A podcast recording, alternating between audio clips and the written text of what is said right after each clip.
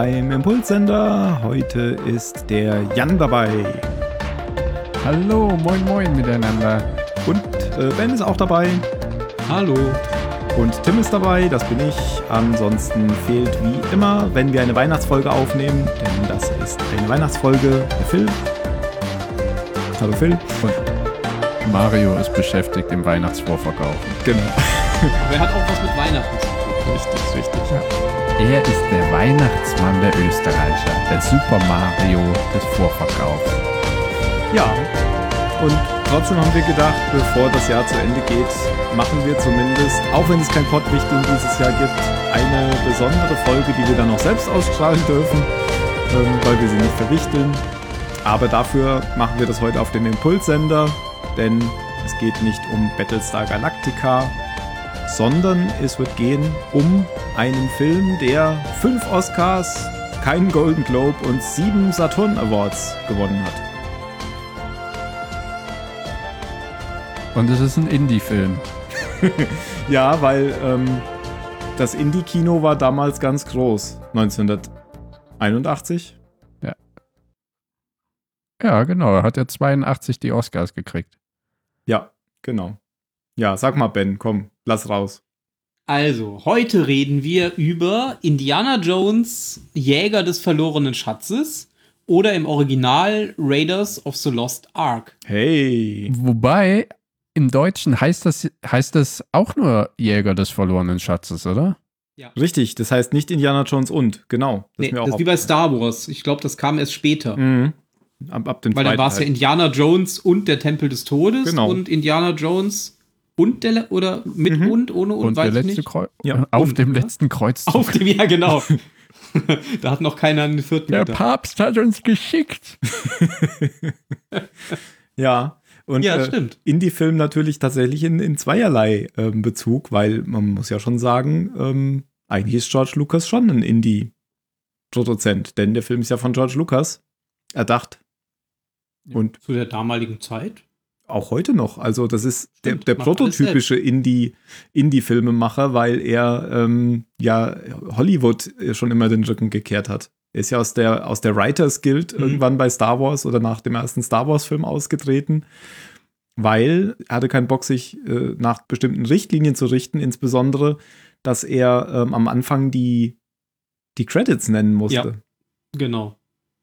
Weil es hätte sich gebissen mit seinem eigenen Intro. genau. Heute würde man es, glaube ich, nennen, kreative Differenzen. Und hat dann so sein, sein eigenes Imperium ähm, weiter nördlich von Hollywood aufgebaut in San Francisco, beziehungsweise da in der Gegend. Ja. Und den Film hat er, hat er ja gepitcht weiter westlich von San Francisco. Also mit Spielberg auf Hawaii war. Hat er das? Und die beide, ja, die haben beide da, ich glaube, das Lukas hat sich ja auch immer für, für äh, Filmhypes, oder wenn, wenn ein Film großen Erfolg hatte und Hype und so weiter. Und ich glaube, sie haben sich da gerade, hat er sich verschanzt auf Hawaii, weil eben äh, Star Wars gerade so krass war. Ich weiß auch gar nicht, ist, ist nicht kurz vorher noch ein Star Wars-Film ja. angelaufen? Mhm. Der erste. Ah ja, genau. Ja, der erste. ich dachte, er wäre 76 gewesen. Mein 77. Gott, 77. 77. Ja, aber man muss ja auch dann ja. in die erstmal drehen. Also muss er ihn ja viel für, früher gepitcht haben. das stimmt. Ja. ja. ja, genau, genau. Ja, dann passt das ja alles. Ah, danke, danke. Das macht alles wieder richtig. Weil, weil Spielberg wollte ja immer einen James Bond-Film drehen. Und dann hat äh, Lukas wohl gesagt, beim Sandburg bauen. Ich stelle mir das auch so schön vor. ich habe da eine viel bessere Idee. Und hat ihm dann von seiner Idee über, äh, Idee über äh, Indiana Jones erzählt. Und somit kam das dann, dass Spielberg das gemacht hatte anstelle von James Bond. Ja, sehr schön, sehr schön. Ja, das war ja letztendlich, ähm, wir haben es ja in der letzten Folge, in der letzten Zylon-Sender-Folge schon angeteasert, war das ja eine Idee einer Hörerin oder eines Hörers, ich glaube, es ist eine Hörerin, äh, heißt Laufer Podcast, der Twitter-Account.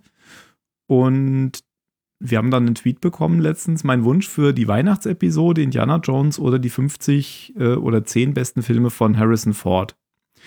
Und äh, ja, dann haben wir gesagt, dann machen wir das doch, wieso nicht? Wir sind alle irgendwie Indiana Jones und Star Wars Fans und dann machen wir das jetzt.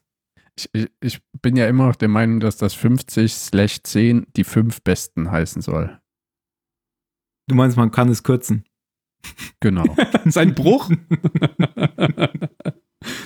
Möglich, also ja. Ich habe ich hab nur fünf. Ich komme auch auf keine 50 Filme mit Harrison Ford.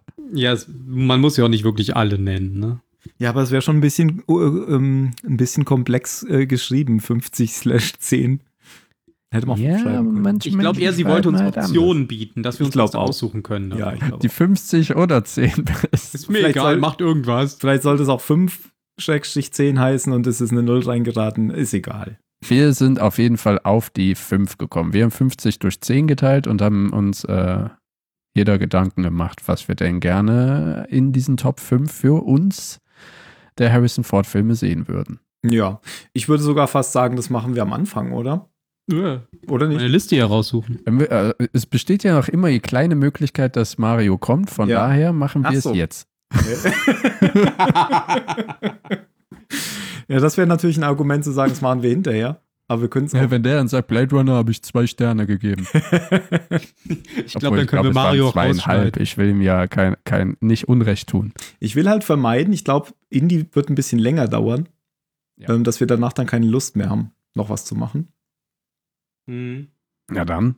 Wie, wie, machen wir das? Sagen wir jeder äh, die fünf und dann die vier oder macht die genau. einer es erstmal durch? Wir können ja von hinten anfangen, genau, von dem schlechtesten, wobei ich mir noch gar nicht so sicher bin, ob ich die überhaupt sortiert habe.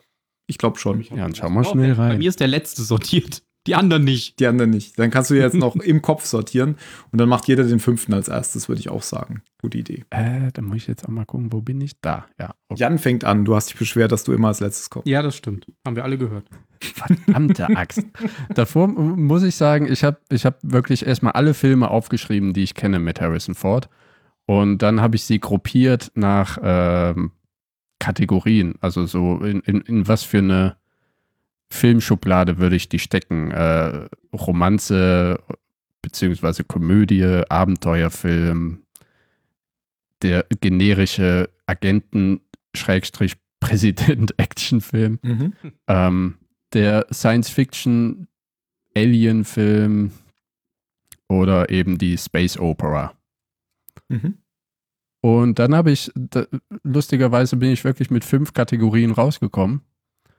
Weil ähm, ältere Filme, sowas wie American Graffiti, kenne ich von ihm nicht. Mhm.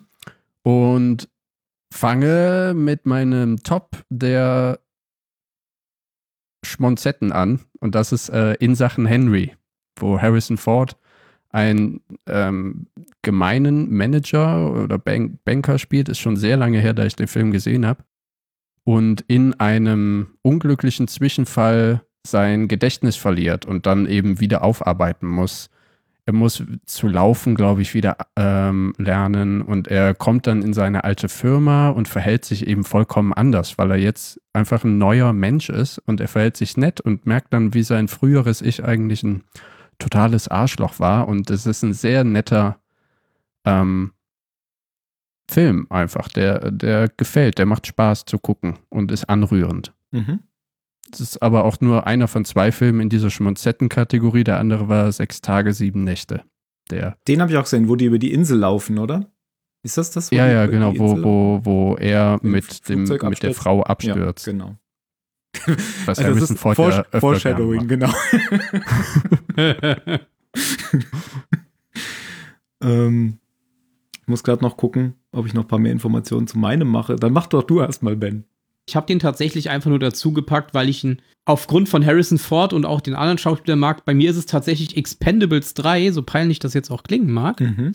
weil ich den Film einfach aus dem Grund gerne mag oder gerne habe, dass ähm, ich Harrison Ford noch mal im, in alten Jahren in, in einer seiner, seiner Actionrollen sehen konnte. Ich mag die Expendables-Reihe einfach, weil da eben sehr viele Schauspieler und Charaktere mitspielen, mit denen ich äh, groß geworden bin. Ich bin ja 83er Jahrgang. Und ähm, diese ganzen alten Säcke wie Dolph Lundgren oder ähm, Sylvester Stallone, Arnold Schwarzenegger, sind alles sozusagen Helden aus meiner Kindheit und meiner Jugend. Und die alle und dann auch noch vereint in Actionfilmen nochmal sehen zu können, war für mich echt ein Highlight. Und als Harrison Ford dann im dritten Teil mitgespielt hat, da er hat, da war ich einfach, da war ich einfach dabei. Der okay. Film war nicht gut, das kann man dazu sagen, der war nicht gut. Aber es lohnt sich einfach, den Film zu gucken, weil das Zusammenspiel dieser Schauspieler super funktioniert. Mhm. Ja, okay. Expendables 3. Mir ist noch gerade was eingefallen, weil Jan, du hast ja auch American Graffiti erwähnt. Den habe ich letztens geguckt, weil den gibt es nämlich gerade auf, ich glaube, ah. Amazon. Wahrscheinlich in der Schweiz nicht. Vielleicht gibt es ihn noch auf Netflix, aber ich glaube, ich habe ihn auf Amazon Prime gesehen.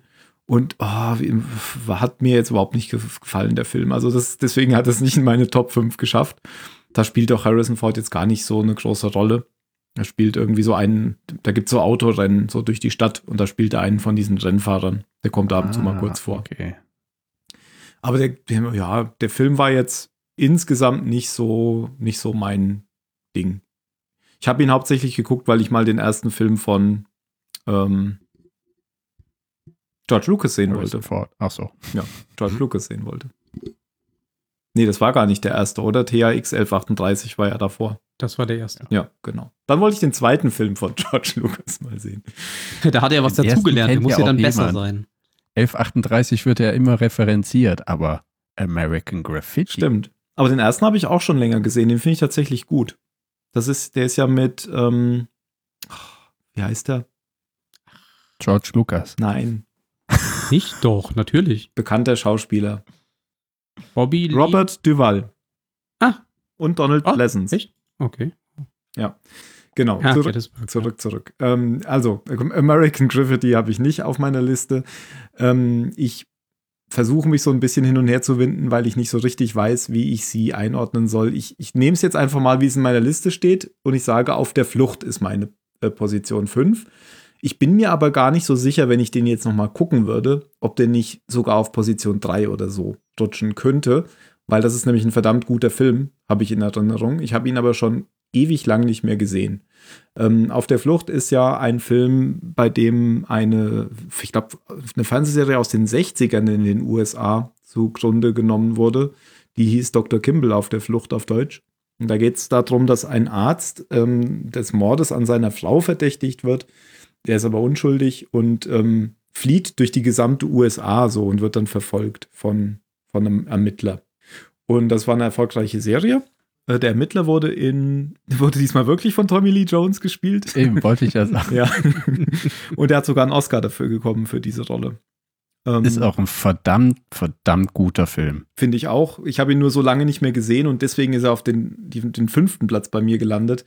Ich könnte mir vorstellen, dass ich den auch weiter oben einreihen könnte. Ja, auf der Flucht. Toll mit Harrison Ford. Harrison Ford spielt eigentlich den typischen, das, was Harrison Ford immer spielt. Jemand, der ähm, schuldlos ähm, in den Schlamassel gerät und sich da irgendwie wieder rausarbeiten muss. Das ist so eigentlich die typische Rolle für Harrison Ford, aber auch die typische Rolle für jeden klassischen Hollywood-Schauspieler.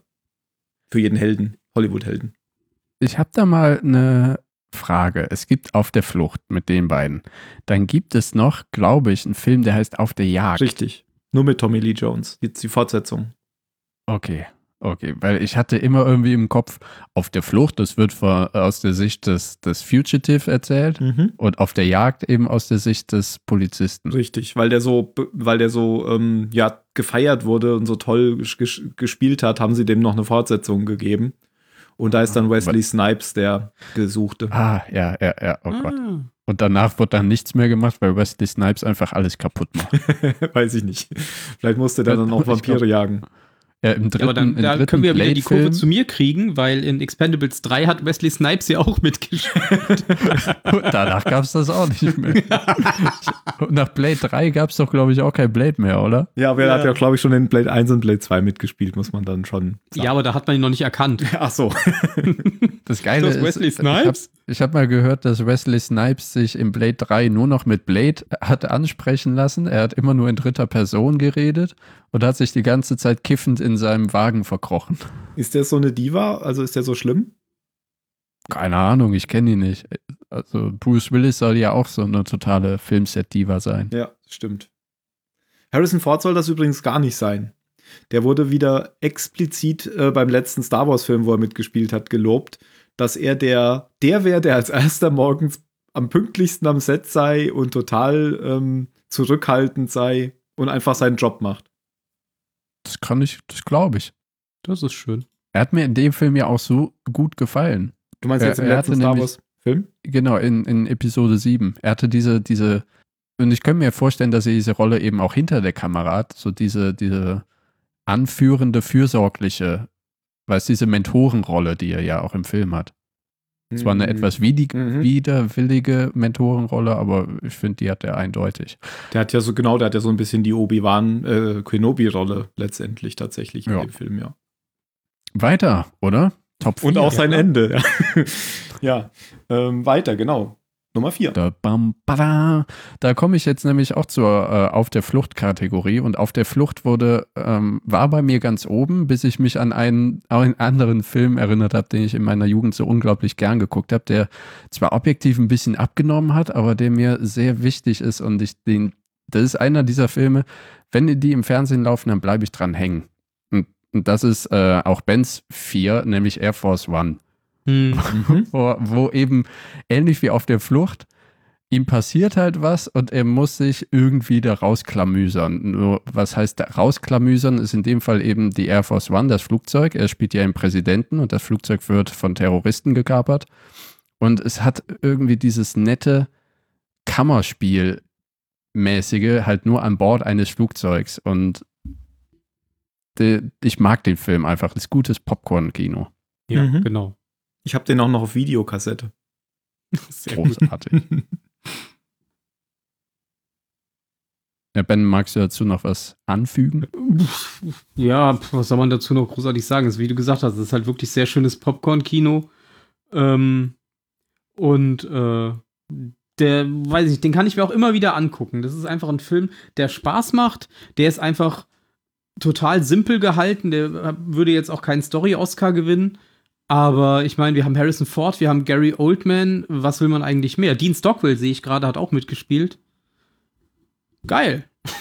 Der hat mitgespielt, das wusste ich gar ja, nicht. Okay. Unser Zylonenpriester hat ja. mitgespielt.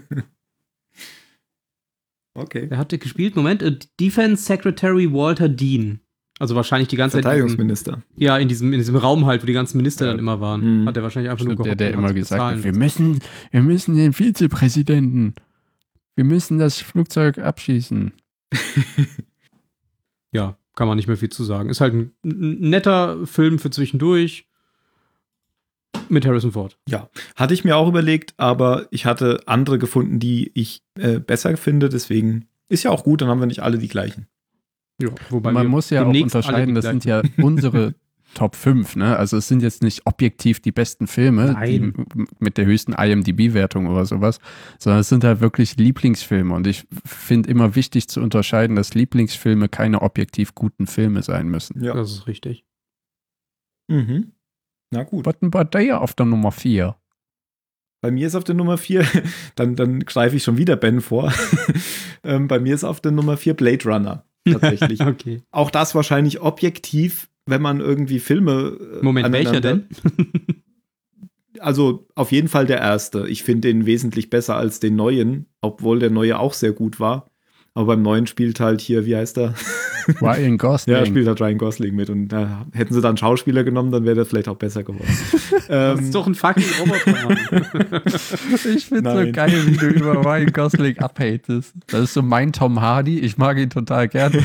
Immer so, oh, Ryan Gosling. Ich, ich, ich, mag, ah, das ist, ja, ich, ich mag ihn jetzt auch. Es ist jetzt auch nicht so, dass ich ihn hasse. Ich finde halt nur, ich glaube, wenn der gerade mal kein Engagement hat, dann, dann ähm, hat er einen Nebenjob als Wachsfigur bei Madame Tussauds. bei Madame Tussauds der verzieht halt keine, keine Miene, wenn, wenn der irgendwie schauspielert. Und ich mache mich halt immer so ein bisschen lustig über ihn. Aber ich ist Nö. jetzt auch nicht so, dass ich ihn nicht mag. Ja. Können wir mal die Top 5 Ryan Gosling-Filme hier ausbauen. ich äh, fand ihn jetzt auch nicht schlecht in Blade Runner. Es hat schon gepasst. Ähm, ich habe aber zum Beispiel Blade Runner bevor ich jetzt was zu Blade Runner sage, ich habe ja neulich, ähm, wie hieß denn diese Serie, die, so, die mich so an Blade Runner erinnert hat? Event, nicht Event Horizon. Westworld? Nein, nein, nein. So eine Serie, die ich neulich geguckt habe mit dem Schauspieler, der jetzt auch bei For All Mankind mitspielt. Worum geht's denn in der Serie? Das ist ja so ein Blade Runner-Verschnitt. Da geht es darum, dass, dass so reiche Leute ähm, ihr, ihr Leben abspeichern können und wenn die sterben, dann werden die wie einen äh, neuen Körper runtergeladen. Altered Carbon? Altered Carbon, genau. Und der, der, der da spielt, den hätte ich mir auch gut als, als den, den, den Blade Runner Nachfolger sozusagen vorstellen können. Der spielt im Prinzip da auch die Rolle, Rolle von so einem Ermittler. Aber egal. Also ich habe also auch kein Problem mit Ryan Gosling. Aber um auf deine Frage zurückzukommen, ich meine natürlich den ersten, den Original. Ähm, mhm. Ja, weil das ist halt der stilprägende Film und ich bin immer für Originale, da ich Purist bin, auch bei Songs. Und äh, ja, letztendlich hat dieser Film Cyberpunk erfunden oder das war so das erste, was so ein, so ein Cyberpunk-Setting war, würde ich mal behaupten. Ist ein Philip K. Dick-Film. Der hat ja so Kurzgeschichten geschrieben. Naja. Ja. Was? Ich kann dir mal ein Buch hier, der hat auch die Valis-Trilogie geschrieben. Das okay. eine, ich jetzt, ich habe es bestimmt viermal angefangen und immer nach 100 Seiten aufgehört, weil es so fucking depressiv ist. Okay, sage ich mal anders. Viele seiner Kurzgeschichten sind verfilmt worden, wie ähm, Total Recall, wie ähm, hier das mit dem Pre-Crime. Pre-Crime heißt das sogar, glaube ich, das Buch, was ihr geschrieben habt. Ähm, wie heißt's? Minority, Minority Report? Report, genau, ist auch von Philip K. Dick. Ich habe, wie heißt denn nochmal das Buch zu Blade Runner? Irgendwie Du Träumen, Dream Träumen, vom genau. Sheep oder so. Ja. ja. Träumen, Androiden von elektrischen Schafen. Also diese Valis-Trilogie, die hat bestimmt über 1000 Seiten. Also die, die, kommt schon Richtung Dune-Länge ran, aber das sind halt drei Bücher und äh, Dune dann eins. Ist aber auch nicht verfilmt worden. Nicht, dass ich wüsste, nee. Ähm, das Neueste, was von ihm verfilmt worden ist, ist ja das Orakel vom Berge, was äh, auf Amazon Prime mhm. als Man in the High Castle läuft. Ah.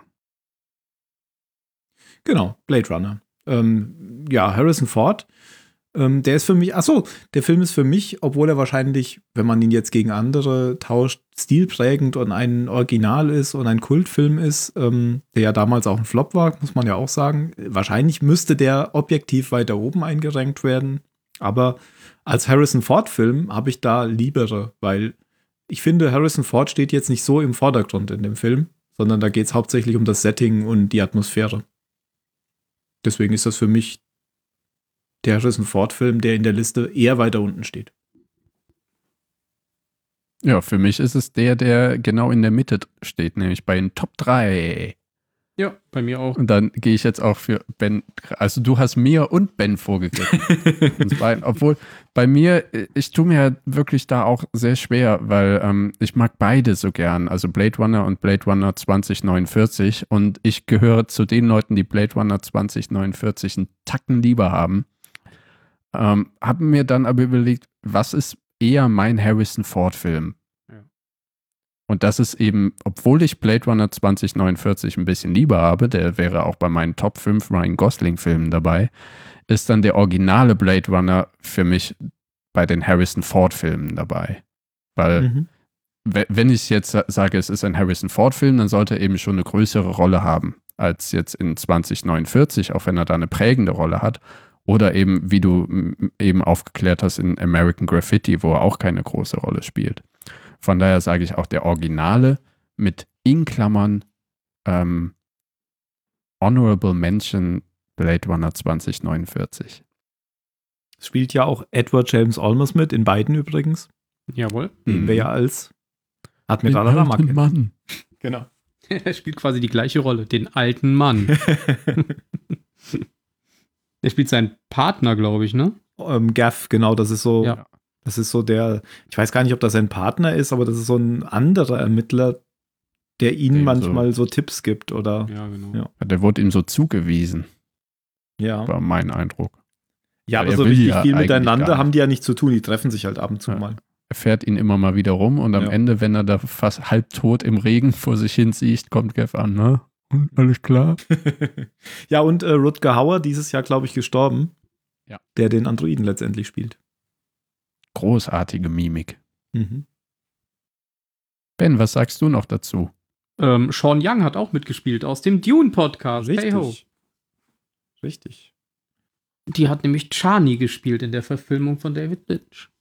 Wobei man sich da ja auch jetzt immer fragen muss, welche Fassung von Blade Runner hat der jeweils Einzelne von uns gesehen? Weil damit steht und fällt ja vieles. Also ich muss dazu sagen, auch zu dem, was wir, wo, wozu wir wahrscheinlich gleich alle drei kommen werden, ähm, dass ich das eher als, als ein, ein Kombi gesehen habe. Ich habe mich jetzt bei Blade Runner und auch bei den kommenden Filmen jetzt nicht unbedingt auf einen Film versteift, sondern eher das Ganze als Setting gesehen. Und ähm, von daher, aber ich bin da auch bei euch. Ich würde auch den alten Blade Runner vorziehen. Weil da einfach mehr Harrison Ford im Mittelpunkt steht als. Ich habe so einen Kringel um die beiden Filme, die ich hier stehen habe, gemacht und eine 3 dazu geschrieben. okay. Daryl Hannah spielt auch mit, äh, bekannt aus dem Kill Bill Podcast. Wir haben den Kill Bill Podcast? Nein, war nur ein Spaß, weil du eben gesagt hast, bekannt aus dem, keine Ahnung, Podcast. Ach so, ja. Dune der Dune Podcast. Ach so, den haben wir mal auf den Dune Podcast hinweisen. ja. Impulssender Nummer. Ah, nee, das war nee, ja nee, nee, den haben wir verkauft, verschenkt. Ver ja. Verschenkt. An, Man verkauft doch keine Geschenke. Ja, an mein Sie, Baby an Sie, an Sie reden.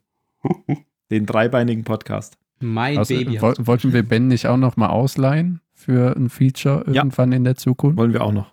Machen Aber nur gegen Schutzgebühr. Sicherheitsgebühr. Ja, wir haben das Risiko, wenn du dann abgeworben wirst. Ja. Ja, für, den, für die kommenden Dune-Filme von Villeneuve, äh, ja. Oh, da freue ich mich so drauf. Oh, Der ja. ja. auch den zweiten Blade Runner gemacht hat. Mhm. Und deswegen glaube ich, also allein schon diese Art und Weise, wie er den Film gedreht hat, die Bilder, die Musik. Wow, wenn das in dem Dune-Film auch so vorkommt, dann, dann bin ich dabei. Und man kann den zweiten Blade Runner aktuell auch auf Netflix gucken, glaube ich. Muss ich nochmal machen. Den ersten auch. Verdammt, den habe ich mir irgendwann gekauft vor letztes Jahr oder so, als es den nicht gab. Egal, dann habe ich ihn jetzt. Gut. Wo sind wir denn jetzt? Ist, jetzt sind wir irgendwie schon auf, auf drei gerutscht, ben, weil ben das ist, drei äh, war. Genau, genau. Das war meine drei. Bens drei ja, ist auch Blade Runner. ich ja schon wieder jetzt dran. kommst du mit deiner drei, Tim. ja, und das ist ein Film, den hat, weil ich ja schon weiß, dass wir alle eins und zwei das gleich haben. Ähm, ist das ein Film tatsächlich? Schreibe ich das jetzt auch auf. Den ihr noch nicht habt, glaube ich. Das ist nämlich Frantic. Kennt ihr den Film? Nope. Frantic, Frantic heißt er. Das ist ein Roman Polanski-Film und der ist aufgebaut fast wie so ein klassischer Hitchcock-Film. Da kommt ah, ähm, Harrison Ford als Arzt mit seiner Frau nach Paris. Das, der ganze Film spielt in Paris. Und ähm, der soll da an so einem Kongress teilnehmen. Und dann geht er duschen und wenn er aus, wenn er aus der Dusche kommt, ist seine Frau verschwunden. Und dann geht es durch ganz Paris über die Dächer und was, ich glaube, irgendwann hängt er sogar an einem Dach und, und stürzt fast ab. Ähm, und es ist so eine richtige, ja, er sucht dann halt von Spur zu Spur und wird selbst auch noch verfolgt. So eine richtige, ich, ich weiß nicht, wie man das Genre nennt. Ja, so eine Detektiv oder ja, eigentlich wieder so eine ganz typische Harrison Ford-Geschichte. Der kommt Hals über Kopf in was rein, ist völlig mit der Situation überfordert und äh, wurstelt sich dann so durch. So ein bisschen dann auch wie das Kartell. Möglich, ja, da kann ich mich nicht mehr so richtig dran erinnern.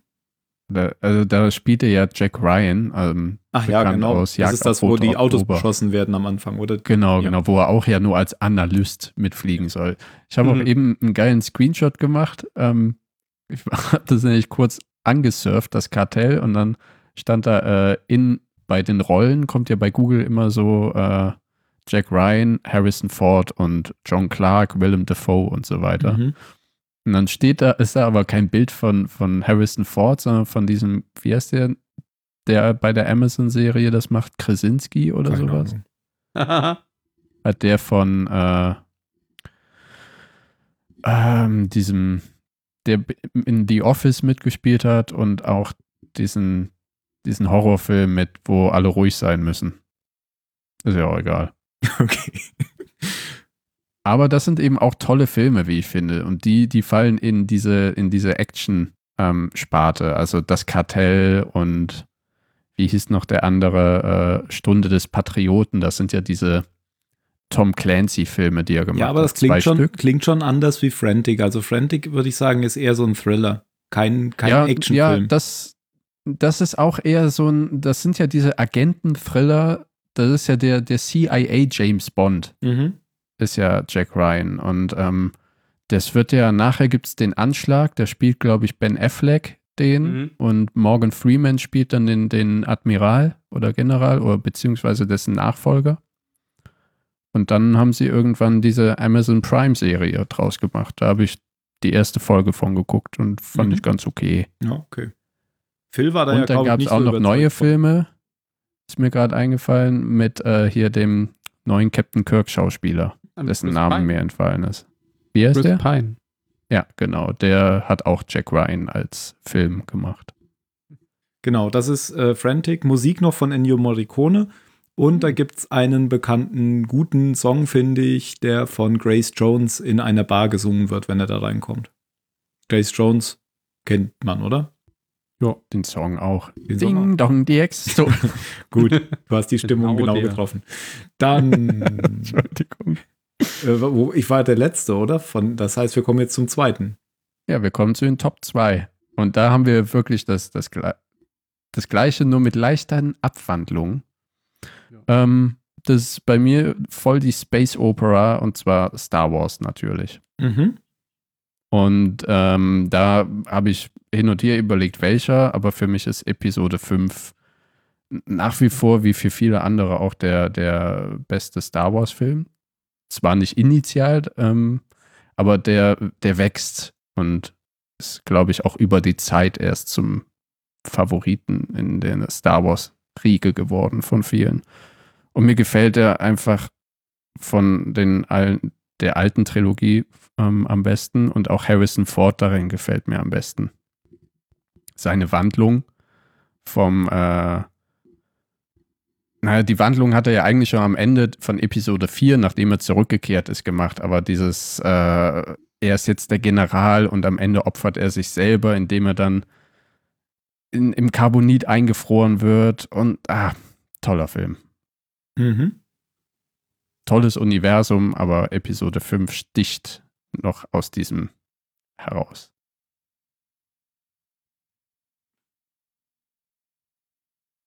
Ben?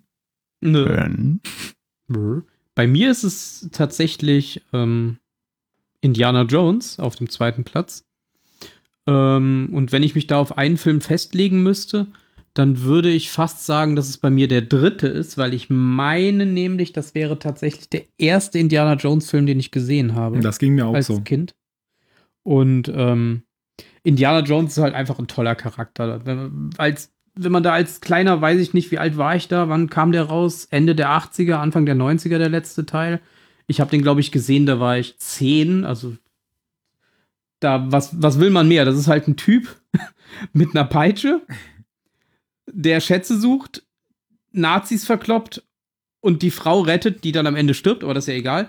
Ähm, und äh, ja, es ist halt ein, ein super typischer 90er Jahre Filmcharakter, der, ähm, der einfach Spaß macht zuzugucken. Das ist, äh, ja, ist halt super gemacht. Ich weiß nicht, was man dazu noch großartig sagen soll.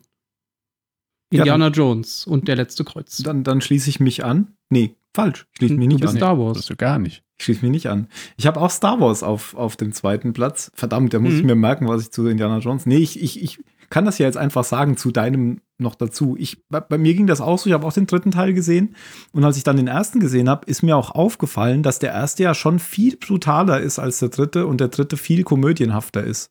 Mhm. Ist das dir auch jetzt vielleicht nochmal aufgefallen? Das, das ist ein viel härterer Actionfilm, der erste. Ja, ist es wirklich. Mhm.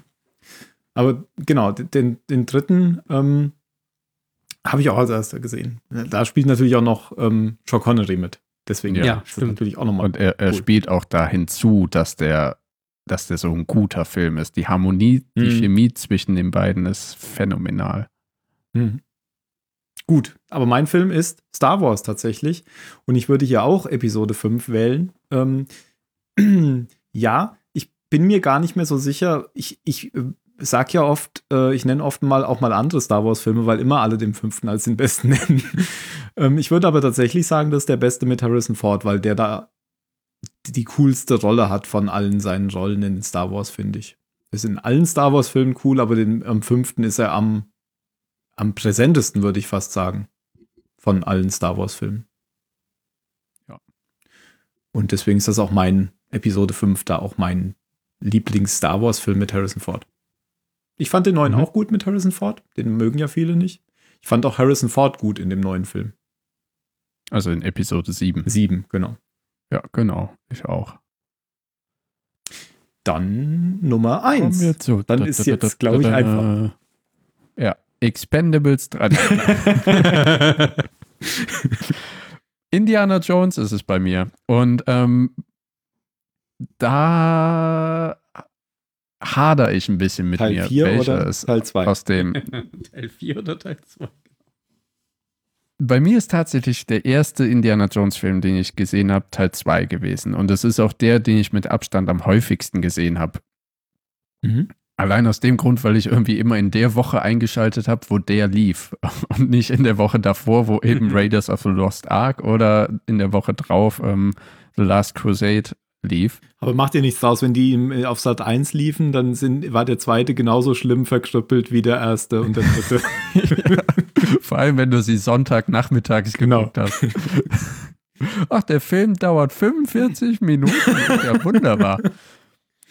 äh, aber dieses, dieses Kalimar mit Shorty und diese, diese, da hat halt diese Blödelei angefangen und die, das, die hatten diesen Test gehabt mit dem blonden Showgirl, was die ganze Zeit nur geschrien hat. Das haben sie, also das ist die Marianne in Superlativ, die schreit ja auch im ersten Film, aber bei weitem nicht so krass. Nee, ich würde sagen, Marion ist ja so voll die taffe Frau und, und ähm, Short, teils, wie heißt die? Teils. Sie ist, sie, also das fand ich, als ich mir den Film jetzt nochmal angeguckt habe, sehr interessant. Sie ist halt eine taffe Frau, sie hat immer wieder sehr taffe Phasen, aber dann, dann wird der Charakter immer nochmal so gebogen, dass sie auf einmal ähm, sich von Indy auf diesen, auf diesen, auf diesem Waggon mit dem, mit dem Stroh werfen lässt und er, er halt sie wegträgt und so weiter also ist meandrierter, aber sie soll, äh, sie ist auf jeden Fall eine taffere Frau als äh, Goldilocks im äh, Temple of Doom. Ja, genau, vor allem, ich finde ja, das ist ein Comedy-Sidekick. Ja, ja, ja, das ist alles andere als ein Charakter. Ja, ja. Also Shorty hat noch mehr Charakter und er ist auch nur ein Sidekick. ähm, von daher, ich trage Temple, Temple of Doom sehr in meinem Herzen und es ist ähm, wirklich einer der Indie-Filme, den ich so unglaublich gern habe. Aber ähm, da bin ich jetzt Purist, wie du es warst bei Blade Runner, bin ich es hier bei Indiana Jones und müsste eigentlich auch sagen, nein, es ist kein Indiana Jones und Film, sondern einfach nur Jäger des verlorenen Schatzes, weil der eben auch so viel bereitet hat. Der hat diese ganze Quadrologie oder jetzt bald Quintologie erst möglich gemacht. Der hat den, den Charakter erschaffen, der, der eben für eine ganze Generation so wichtig ist. Also ich als Junge bin mit, mit, mit einem Peitchenimitat und einem Hut durch den Garten gelaufen. Ähm, ich fand den so unglaublich cool und es ist auch eine, da kommen wir später oder werde ich mich später noch drüber auslassen, eine der besten Charaktereinführungen im, im Kino überhaupt im Film. Von daher ähm, sage ich, Jäger des verlorenen Schatzes mit Temple of Doom oder Tempel des Todes auf äh, knapp folgend. Und damit bin ich auch sehr weit äh, vom, vom Mainstream weg, weil Last Crusade ja immer als einer der besten gesehen wird. Wollte ich gerade nochmal nachfragen, warum der so weit weg, wenn die anderen beiden so dicht aneinander sind? Nee, nee, die sind alle sehr, sehr nah auf. Okay. Und auch, ich muss auch sagen, ähm, ich weiß den gesamten Namen nicht mehr, aber der vierte Teil, ähm, irgendwie Königreich des Kristallschädels oder so, ich finde den auch nicht schlecht. Und du hast ja ein, das möchte ich hier allen Zuhörern empfehlen, Tims äh, Review auf seinem Blog beziehungsweise auf Letterboxd zum vierten Teil. Und diese, dieses Auslassen von Leuten über Aliens oder so. Im ersten Teil machen die eine Box auf und da kommen übersinnliche Laser raus. Im Engel. dritten Teil altert ein Typ, weil er Wasser aus einem Kelch trinkt. Ja. Im zweiten Teil werden einem Herzen rausgerissen. Also es gibt überall Übersinnliches gezeugt. Weil es das Konzept von Indiana Jones ist. Genau, ja, die genau. sich ja auch an die einzige, Zeit anpassen. Ja, genau. Ja, das Einzige, was ich am vierten Teil und Roswell und so weiter war eine, ein super Gimmick für Indiana Jones. Für die 50er vor allem. Richtig, ist, ja. was anderes konnten die ja gar nicht nehmen. Mhm. Das Einzige, was ich an dem Film nicht mag, ist äh, Shia LaBeouf und diese Szene im Dschungel, wenn er sich mit den Affen da an, äh, an, an äh, hier Lianen rumhangelt. Wegen dem das, schlimmen CGI, wie du immer sagst. Ja, das haut mir wirklich, das haut mich aus diesem Film raus, wie das eine Auto aus der Kurve geschmissen wird. Aber die Szene ist auch schnell vorbei. Ja, aber danach, die halt bei mir noch nach. Die halt wirklich nach. Bis zu den Ameisen ungefähr oder noch viel länger. Die Termiten, die waren auch fies. Naja, okay. Dann Ben. Dann Ben. Welcher Star Wars-Film ist es denn außer Episode 5? Episode, was? also erstmal, ich habe ja eben gesagt, dass ich Indiana Jones auf der 2 hatte und Star Wars ist bei mir einfach auf der 1, weil das für mich bewusst oder soweit ich mich erinnern kann, der erste Film mit Harrison Ford war, den ich gesehen habe. Und den habe ich bestimmt, keine Ahnung, gefühlt jeden zweiten Tag angeguckt, Episode 4. Weil das war einfach für mich als, als ich glaube, ich war sieben oder sechs oder sieben, als ich ihn das erste Mal gesehen habe. Und es war einfach, das hat mich weggeblasen damals. Also, das hast du halt einfach nicht gesehen zu der damaligen Zeit. Äh, solche Filme mit, mit so einer tollen Geschichte und so äh, guten, damals noch unbekannten Schauspielern, das hat mich einfach umgehauen. Und deswegen ist es bei mir ähm, Episode 4, weil damit hat für mich alles angefangen. Meine, meine Kinokarriere hat sozusagen mit Star Wars Episode 4 angefangen und mit Harrison Ford. Okay. Mhm. Wow. Sehr schön. Ich kannte tatsächlich äh, Indie vor Star Wars. Ah, okay. Und ich habe dann auch in Star Wars, ich, ich kannte ja auch Spaceballs vor Star Wars. Ich habe dann, äh, erstmal war ich total geschockt, dass, als ich dann Episode 4 gesehen habe, das war ja gar nicht so lustig wie Spaceballs. Und dann ähm, habe ich auch Harrison Ford am Anfang gar nicht erkannt. Also, der, ich finde, der sieht schon ziemlich anders aus als in Indiana Jones, was vielleicht am Hut liegt, aber das, was vor allem auch an dieser, ähm, an dieser Matte liegt, die der in Star Wars auf dem Kopf hat. Ja. Ja.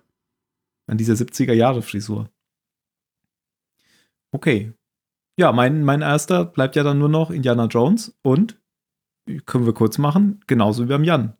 Nur, dass ich, der, der, der zweite ist für mich nicht der stilprägende gewesen oder den ich zuerst gesehen habe. Ich habe auch den dritten zuerst gesehen. Und ich nenne aber auch den ersten Raiders, weil das eben der, ja, der stilprägende Film für Indiana Jones überhaupt gewesen ist. Und der dritte ist irgendwie schon ein Remake, kann man, kann man schon sagen. Also der ist sehr ähnlich wie der erste. Ähm, hat natürlich dann noch den Effekt, dass äh, Sean Connery dabei ist. Und dann ist so ein bisschen die Frage, was will man denn sehen? Der dritte ist eben lustiger und ja, vielleicht sogar hat er mehr Zitate und so wie Elf Uhr Vater, die mhm. man ständig, äh, mhm. Memes und so, die man da raushaut. Der erste ist aber, finde ich, ein total kurzweiliger, ähm, stringent durchgeplanter, guter Film. Ja, und deswegen der erste. Da dir genau so beipflichten. Der, der dritte ist ein sehr sicherer Film. Da haben die, da haben die schon viel erprobt und wissen genau, was sie machen müssen und wie sie dich abholen können oder wie sie halt, ja, die Geschichte erzählen. Mhm. Der ist ein guter, aber auch sehr sicherer Film. Und der zweite stand immer so ein bisschen daneben für mich, weil der eben ganz anders ist, aber eigentlich ist es ja ganz gut. Also ja. der, der zweite war für mich der, früher der, wo Leute sagen, der vierte ist ja so over the top. Das war für mich der zweite, aber eigentlich, wenn man da mal genau drüber nachdenkt, ist es halt nur ein anderes Setting und diese übernatürlichen Sachen sind in jedem von den ja, und ich glaube, das, das liegt halt daran, dass wir in einer westlichen Kultur leben. Ja, Oder kann sein. wir westlich das sind und wir können mit dem Heiligen Gral und der Bundeslade und mehr Nazis. anfangen. Und Nazis als ja. ähm, mit britischen Kolonialsoldaten. Das Nein, kann sein. Den vielleicht auch, aber halt mit dem, mit dem hinduistischen Glauben. Ja. Und ob es da jetzt solche Steine gibt oder diese Riten für, für ähm, Kali, Kali? Ja, genau. Kali Ma. Oder? Ja, genau ähm, gibt. Da, und das ist eben auch für in Teil 4 vielleicht das hat dieses, dieses mythische im Christentum, das hat, glaube ich, für, für westliche Zuschauer noch eine weit größere Anziehungskraft. Mhm. Ja, möglich. Genau. Also ich wollte auch nur sagen, ähm, inzwischen ist das nicht mehr so. Ich finde den zweiten auch genauso gut letztendlich wie den ersten und dritten. Und den vierten finde ich vielleicht nicht ganz so gut, aber auch nicht schlecht. Also ich bin niemand, der sagt, es gibt nur drei Teile. Ja, ich mhm. auch nicht. Ich bin noch niemand, der sagt, es gibt nur drei Star Wars-Filme. Was? Bist du verrückt? Es gibt nur einen. Episode 4. Fünf. Sechs. Wegen der Evo. Sprechen so. diesen Podcast jetzt ja ab. ja, ich mag ja auch die, die Prequels gerne. Leute lassen sich ja immer so über die aus, aber ich mag sie. Ja, also die, die Episode 3 ist für mich nach Episode 5 der beste. Tatsächlich. ja, weil der nämlich grottendüster ist ab der Hälfte. Ja, aber was denn mit Episode 8? Also bitte. Ja, das, äh, es, es gibt, glaube glaub ich, wir können uns einig sein, dass Episode, dass Episode 2 der schlechteste einfach ist. Ja, der ist einfach ähm, zu sehr, das, ist, das Problem haben ja oft äh, Mittelfilme bei einer Trilogie. Ähm, Außer Episode 5? Wollte ich schon sagen. Episode 5 scheint da die Ausnahme zu sein, weil die einfach keinen richtigen Anfang und kein richtiges Ende haben. Und ja, ähm, ja. Episode 2 ist halt so ein, ähm, da sind auch sehr viele, sehr viele Locations drin, zwischen denen ständig gewechselt wird. Ähm, der hat nicht, der ist nicht so stringent äh, erzählte Geschichte, sondern wirklich so ein Mittelding. Ich glaube, er leidet auch daran, dass George Lucas Liebesdialoge geschrieben hat. das kann auch sein. Aber die Musik war sehr schön im zweiten Teil. Zum Beispiel ja, Across the Stars. Bei, bei, bei äh, allen Lucas-Filmen. Ja. Bei, ja. ja, John Williams ist einfach John Williams. Aber auch bei den Disney-Filmen muss man sagen, dass die Musik da wirklich gut ist. Ja, er hat ja einen würdigen Nachfolger. Ja. Das hat auch John Williams gemacht, immer noch. Im ja, aber bei Rogue One mehr, zum Beispiel oder, oder bei, äh, bei Solo nicht mehr. Und, oder nicht. Die genau, bei Solo nicht gemacht. Ah ja, da, da, okay, okay. Aber 8 hat er doch noch gemacht. Ja, 8 ja, vor allem in 8 war auch gemacht. nichts Neues drin. Das war alles in 7 schon drin. Ja, okay, ja. Hatte, ich meine, der ist alt, der kann man ein bisschen vorarbeiten. Aus, außer hier der, der neue Cantina-Song. Ähm, Binto, Ach Minto. So, ja, bei Maskanata in der Burg. Nee, nee, nee, nee, in dem Casino-Planeten. Minto bei. Ja, stimmt. Kanto. Kanto bei, oder? Bleich, ja. Ist mir aber nicht im Kopf geblieben, der Song. Ja, dann hörst Beim du mal, Song hörst du mal unseren Podcast. Da haben wir den nämlich, glaube ich, angespielt. Haben wir den gesungen? Ja. Impuls in Star Wars Episode 8 hören. Ja. Genau, das machst du mal. Aber jetzt nicht. Nein, jetzt äh, sollten wir vielleicht langsam anfangen. Mal mit dem Film anfangen. Film ja, genau. Also wir wollten jetzt, gut, dass wir eine 10 genommen haben. oh Gott, 50. Ähm, ja, also wie gesagt, die Reihenfolge ist bei mir nicht so richtig hundertprozentig. Vielleicht würde ich morgen auch Star Wars vor Indiana Jones nennen. Also ja, ich glaube, das ist sehr variabel. Ja. Mal von Expendables abgesehen. Ja, oder bei meinen Kategorien könnte jetzt auch, äh, keine Ahnung, auf der Flucht Air Force One am Mittwoch schlagen oder sowas. Mhm. Aber du hast ihn ja gar nicht aufge. Auf ja, na, also er ist ja in, in, dieser, in dieser Agenten-Action-Kategorie ja. ist er ja nach Air Force One auf Platz 2. Okay. Mhm. Weißt du, ich habe ja nur die Tops in meine Top 5 reingenommen, die Tops der jeweiligen Kategorie. Mhm. Mhm. Das heißt, ich gucke mir mal in Sachen Henry an, weil ich den vielleicht noch gar nicht geguckt habe. Und die anderen, Expendables 3 muss man ja nicht gucken, hast du gesagt. Der ähm, letzte Zeuge, falls du den noch nicht gesehen hast. Den habe ich gesehen, das ist das, wo die an dem Eisenbahn, an den Schienen sich verstecken. Wo, wo die bei den Amish, oh, ja, ja, ja, bei den Amish unter, gesehen, unterkommt. Aber dann guckt euch mal Frantic an, weil der ist auch sehr gut. Der, den gibt es aktuell nirgendwo. Okay. Und ihr guckt euch nicht Firewall an, weil der ist einfach kacke.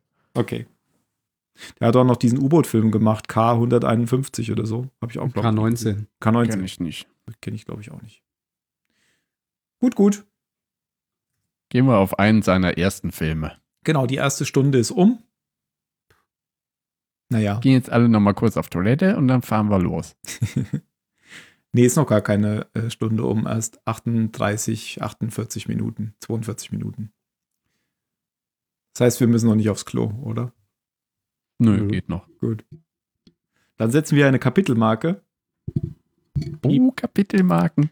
Ich bin immer froh über Podcasts, die Kapitelmarken haben. Ich auch. Ich habe, unser Podcast hat immer schon Kapitelmarken gehabt. Noch bevor wir eine gute Audioqualität hatten. Immer mehr Podcasts, die die äh, nicht mehr haben, obwohl sie sie früher hatten. Echt? Okay. Die Menschen werden einfach alle, alle fahrig. Fahrig. Ich glaube, fahrig ist was anderes. Äh, fahrlässig, wollte ich sagen. wow. Ich bin sehr kontinent. Gut. Ich kann mir immer bei so Titeln nicht merken, ob man da jeden Buchstaben groß schreibt. Raiders of the Lost Ark würde ich jetzt oft the klein schreiben, sonst alles groß. Warte, ich hab's, ich hab's doch äh, fotografiert. Ah. Cool. Doch im, im Slacke. Im Schlecke. Im Schlag. Achso, da ist einfach alles groß. okay, jetzt habe ich Ark schon wieder mit C geschrieben. Oh, das ist falsch. Jäger des verlorenen Handlungsbogens. ist auch sehr schön. Gut. Sendungstitel? Fragezeichen. Vielleicht, ja. Das können wir auf Deutsch nennen, Jäger des verlorenen Handlungsbogens. Obwohl das würde Jäger des verlorenen Spatzes. negativ zum, zum Film. Äh, Irgendwie schon, ne? Ja. ja. Nee, der hat nämlich einen großartigen großartig, Borgen. Ja, großartig, großartig. Ja, dann. Möchte jemand. Gibt's noch was zur Produktion oder? Äh, die Oscars und so habe ich ja schon angeteasert. Das waren jetzt keine das waren jetzt keine Mega-Oscars. Also, naja, für die Leute, die sie gewonnen haben, vielleicht schon. Aber jetzt keine bester Hauptdarsteller mhm. oder bester Film oder so, sondern mehr so bestes Szenenbild, beste visuelle Effekte, äh, bester Schnitt, bester Ton und ein Sonder-Oscar für den besten Schnitt. Also eigentlich vier Oscars und ein Sonder-Oscar. Das heißt, Ben Bird und Richard L. Anderson haben hier den Sonder-Oscar bekommen. Für den besten Tonschnitt wie ein Sondernobelpreis, also der eigentlich nicht so, nicht so geil ist, oder? Ja, das sieht so aus, als gäbe es eigentlich oder hätte es damals keinen Oscar für den, für den besten, für die besten Toneffekte gegeben und offensichtlich gab es den dann. Weil die offensichtlich herausragend waren. Weil Ben Bird immer herausragend, oder? Star Wars. Ja. Kennt man ja. ja. Äh, wer wissen will, wer Ben Bird ist, das ist der, der in äh, Episode 6 in dem Bunker von Harrison Ford, also Han Solo, den Sprengsatz auf die Brust geworfen bekommt und dann hinten über die, über die Reling nach unten fällt. Vor diesem Matte Painting mit diesen vielen Generatorblitzen. Richtig? Oder? Das war doch Ben Bird. Ihr müsst mir jetzt zustimmen, natürlich war das Ben ja. Ja, ja, ja stimmt. Jetzt, wo du sagst, es fällt mir wie die Schuppen aus den Haaren. Ja, er war es. Er war's. Natürlich war es. Ja. Genau. Und ansonsten Saturn Award, ähm, weiß ich gar nicht so richtig, was das ist, ehrlich gesagt. Waren aber sieben Stück. Ich glaube, das ist so für Fantasy-Filme so ein Ding, oder? Also auch ein Filmpreis. Gerade mal gucken, was der Saturn Award ist. Eine.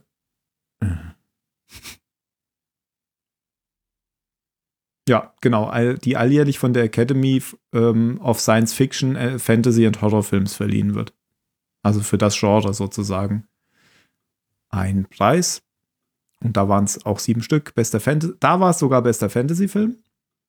Beste Regie, bestes Drehbuch, also da hat er voll abgesahnt, bester Hauptdarsteller, beste Hauptdarstellerin, beste Musik und beste Spezialeffekte. Also eigentlich die genau anderen Kategorien ähm, zu den Oscars. Vielleicht hat das miteinander zu tun, wer weiß. Ja, interessant. Ich wusste gar nicht, dass der so viele Preise eingesammelt hat. Regie. Steven Spielberg. Ja. Verrückt. Ja, also das sind ja Kumpels, Spielberg und Lucas. Ja. Und war es, war es auch so, dass äh, Harrison Ford die Rolle bekommen hat durch Solo? Ja, ne? Ähm, Harrison Ford hat die Rolle bekommen, nein, eben er hätte sie nicht bekommen sollen, weil er schon Solo gespielt hat. Spielberg wollte ah. ihn von ah. Anfang an, aber Lucas hat gesagt, er spielt jetzt schon in zwei meiner Filme mit, vielleicht sollten wir mal einen anderen als Helden nehmen. Mich ähm, zum Beispiel. Nein. Na, nein, George Lucas hätte das dann gesagt. Ach so, nein. selber den Indiana Jones. aber wer da im Rennen war? Tom Selleck. Ah, Tom Selleck, da steht's ja. Oh, geil. Genau. Hätte ich mir aber nicht so vorstellen. Magnum hätte ich, hätte ich mir total vorstellen können. Ähm, das wäre auf jeden Fall anders geworden. Der wäre äh, Helikopter geflogen, kein Flugzeug. das kann sein, ja. Aber es gibt, äh, es gibt Szenen, wo sie, wo er mit Karen Allen zusammen gespielt hat fürs Vorspielen. Er wurde dann tatsächlich nicht genommen, weil er nicht konnte, weil er für Magnum unterschrieben hatte gerade. Sonst wäre der es geworden. Ha. Ist ja so ein bisschen wie Will Smith, der eigentlich Neo in Matrix spielen sollte, dann aber für Wild Wild West abgelehnt hat. aber Magnum war erfolgreicher als ja, Wild Wild West. Das, das, ja. ja. Ja, dann, äh, ihr habt jetzt schon einen vom Cast genommen. Ähm, achso, dann könnt ihr auch die anderen noch sagen. Es standen auch noch zur Debatte Tim Matheson, Peter Coyote und Nick Nolte. Tim Matheson kenne ich nicht wirklich. Peter Coyote auch nur vom Namen her. Nick Nolte kenne ich natürlich. Aber geworden ist es Harrison Ford. Dann letztendlich. Weil die anderen nicht konnten, keine Ahnung, oder abgesagt hatten. Wie man dann immer sagt in der Kirche, thank Lucas. Thank Spielberg, eigentlich. Ah ja, ja, weil wie man sagt hat, in der Kirche. Kann man sagen, Lucas hat ihn überzeugt oder ja. Spielberg hat sich überzeugen lassen? Andersrum. Spielberg hat von Anfang an äh, Ford. Ah ja, Spielberg wollte ihn und Lucas hat gesagt. Genau. Ja, okay, dann ja doch trotzdem thanks Lucas. Thanks Lucas. Er hat sich, er hat weil, sich breitschlagen lassen. Weil thanks Spielberg sagt nochmal gedreht Kirche. Genau. Thanks Spielberg sage ich immer vor dem Abwasch. ja. Okay, jetzt fangen wir aber wirklich mal. ja, wir, wir, wir sind jetzt schon wieder am Hin- und Herspringen. Wir waren ja eben noch bei der Produktion. Dann gehe ich jetzt wieder zum Drehbuch und dann könnt ihr wieder einen vom Cast sagen. Nein, machen wir nicht. Na gut, dann Ben, dann sagst du jemanden von der Produktion. Äh, was? aber ich bin noch gar nicht vorbereitet. Guckst du nicht auf die Liste? Ich habe die gerade zugemacht. Wer, äh, was, was sie zugemacht? Jetzt, wo wir anfangen? äh, äh, da ist sie. Äh, die Musik wurde von John Williams gemacht. Sehr gut, sehr gut. Das steht überhaupt nicht in der Liste. Ich weiß, aber in meiner Liste steht. Ah, okay. John Williams macht die Musik. Ähm, da werden wir gleich auch noch ein paar Ausschnitte haben Yay. und die einmal kurz äh, an, anbesprechen. Ähm, ja, aber das Drehbuch ist von George Lucas, ähm, Philip Kaufman und Lawrence Kasten, den wir auch aus Star Wars kennen. Sogar in den neuen Filmen jetzt. Ja. Und da müsste ich jetzt mal gucken, danke, anonymer Lemur. Ähm, Kein Problem. da müsste ich, äh, habe ich nicht drauf geachtet im Film. Mario hat ja letztens gesagt, wenn das zusammengeschrieben wurde, dann ist da ein kaufmännisches und und ansonsten ein normales und. Ich habe jetzt nicht drauf geachtet, ob da ein kaufmännisches oder ein normales stand im Film. Egal. Das kannst du dann nachgucken äh, und nach. Dann wieder jemand vom Cast. Willst du jetzt jeden einzelnen Cast, Mann, Frau? Natürlich, zumindest die, die wichtigen. Haben wir doch. Karen Allen als Marion Ravenwood. Okay, weiter mit der da, Produktion. Damit, damit, führen wir ja direkt auch die Figuren ein, wenn wir gleich über sie sprechen. Es geht ja nicht so ah. wie in einer Zylonensender-Folge, wo man das nur in der ersten machen muss, weil dann immer die gleichen Leute vorkommen. Das stimmt tatsächlich. Hier muss man ja erstmal sagen, wer damit. einweihen in deine Taktik. Ja, das habe ich doch gerade. Vorher. Bevor wir hier um elf noch sitzen. Ja, wir haben doch gerade erst acht. Ja, nein. Vorne steht eine acht. Ja, nicht mehr lange. Der sagt man nicht in Süddeutschland dreiviertel neun? Nee, das sagt man in Ostdeutschland. Ja. ja. Außerdem bist du doch in Süddeutschland. Ach nee, du bist ja in der ich Schweiz. in der Schweiz. okay. Die Schweizer das nicht hören. Dann nochmal was zur Produktion. Ähm, da ist der Producer genannt Frank Marshall. Den kannte ich überhaupt nicht. Ich habe dann aber gelesen, das ist der Ehemann von Kathleen Kennedy. Ah. Und so schließt sich der Kreis. Genau. Und die haben zusammen, also alle drei, Spielberg, Kennedy und Marshall, haben in dem Jahr, glaube ich, 81, die Produktionsfirma geheiratet. geheiratet genau. alle, alle drei. haben die Produktionsfirma ähm, Amblin Entertainment gegründet.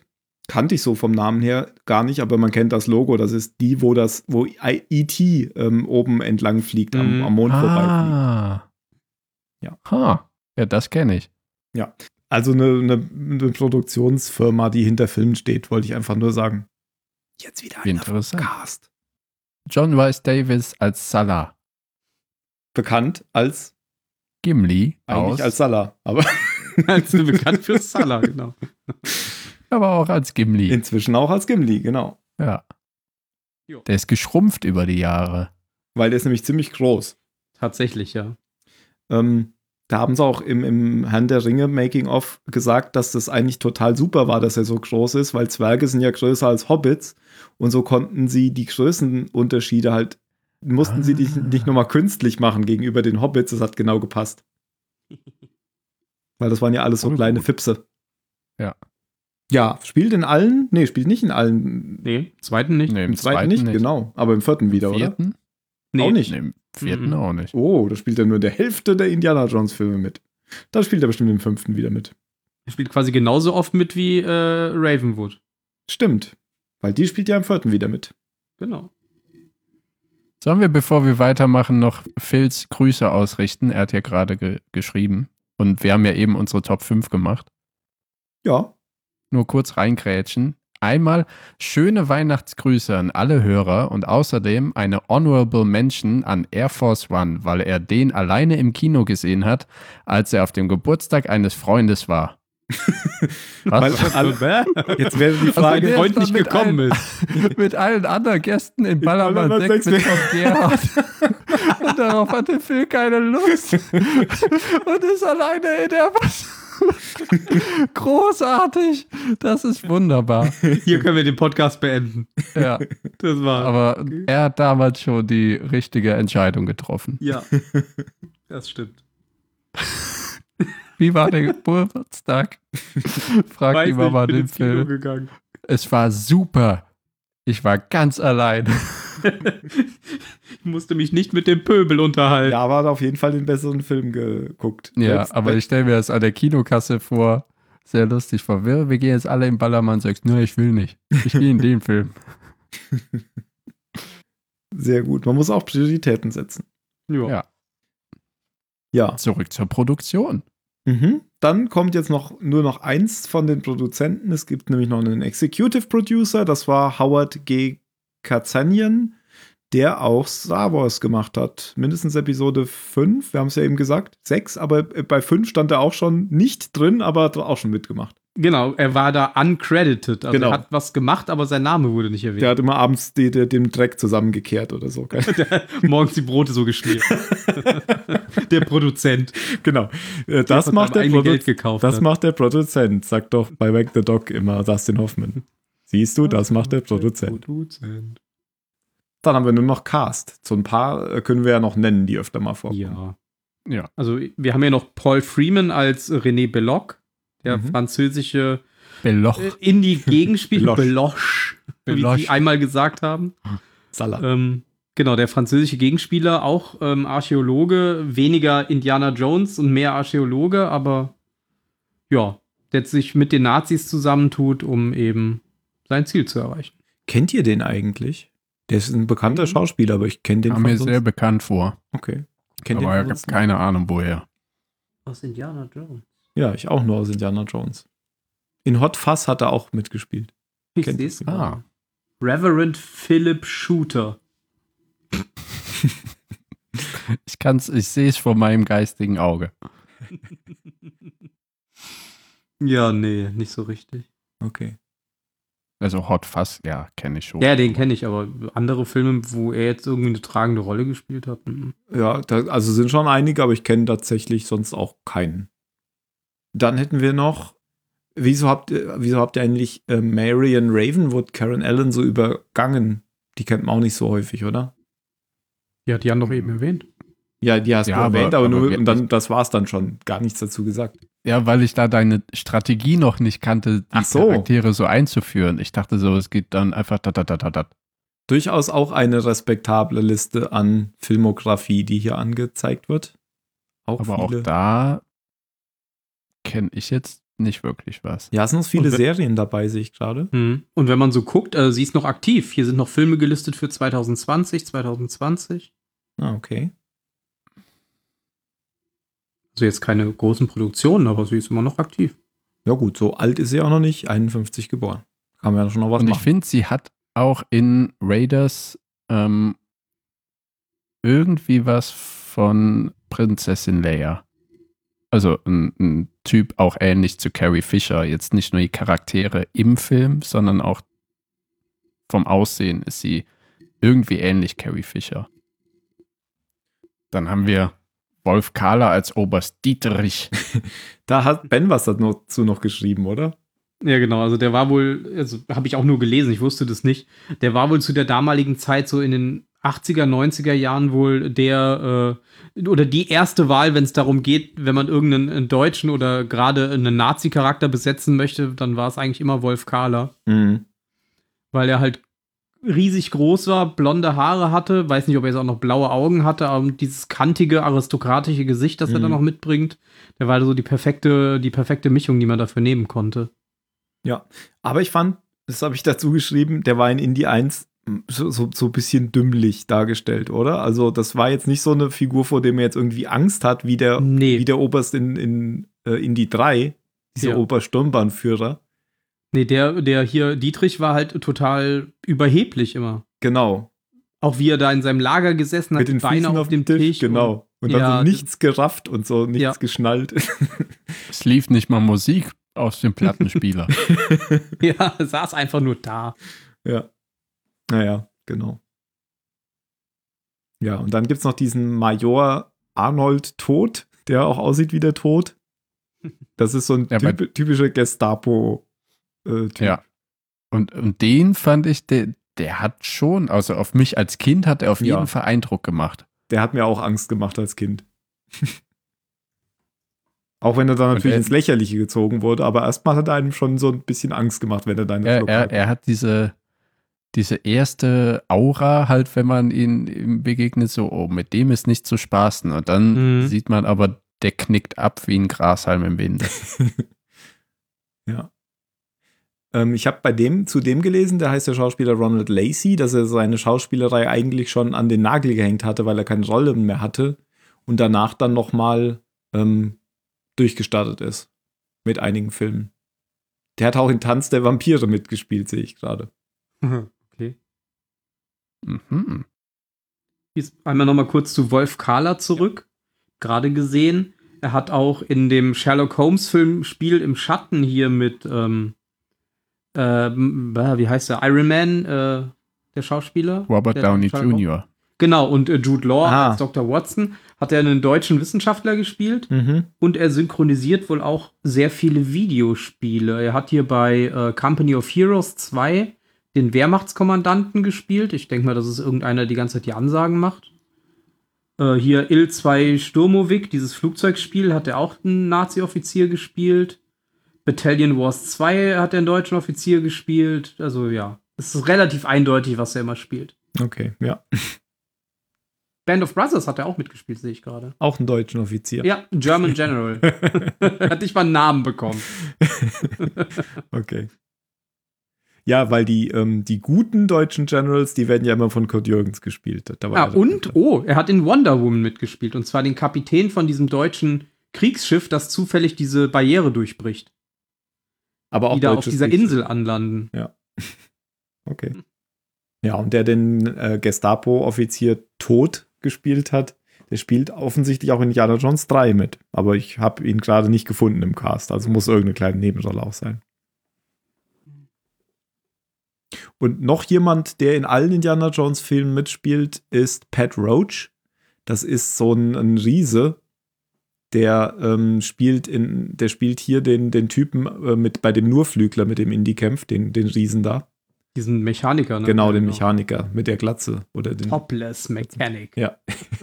Und er spielt noch eine zweite Rolle, nämlich in Nepal ist es auch einer von denen in der Kneipe. Ich glaube, der, der das Holz, den Holzscheit auf den Kopf kriegt. Ich weiß aber nicht mehr genau.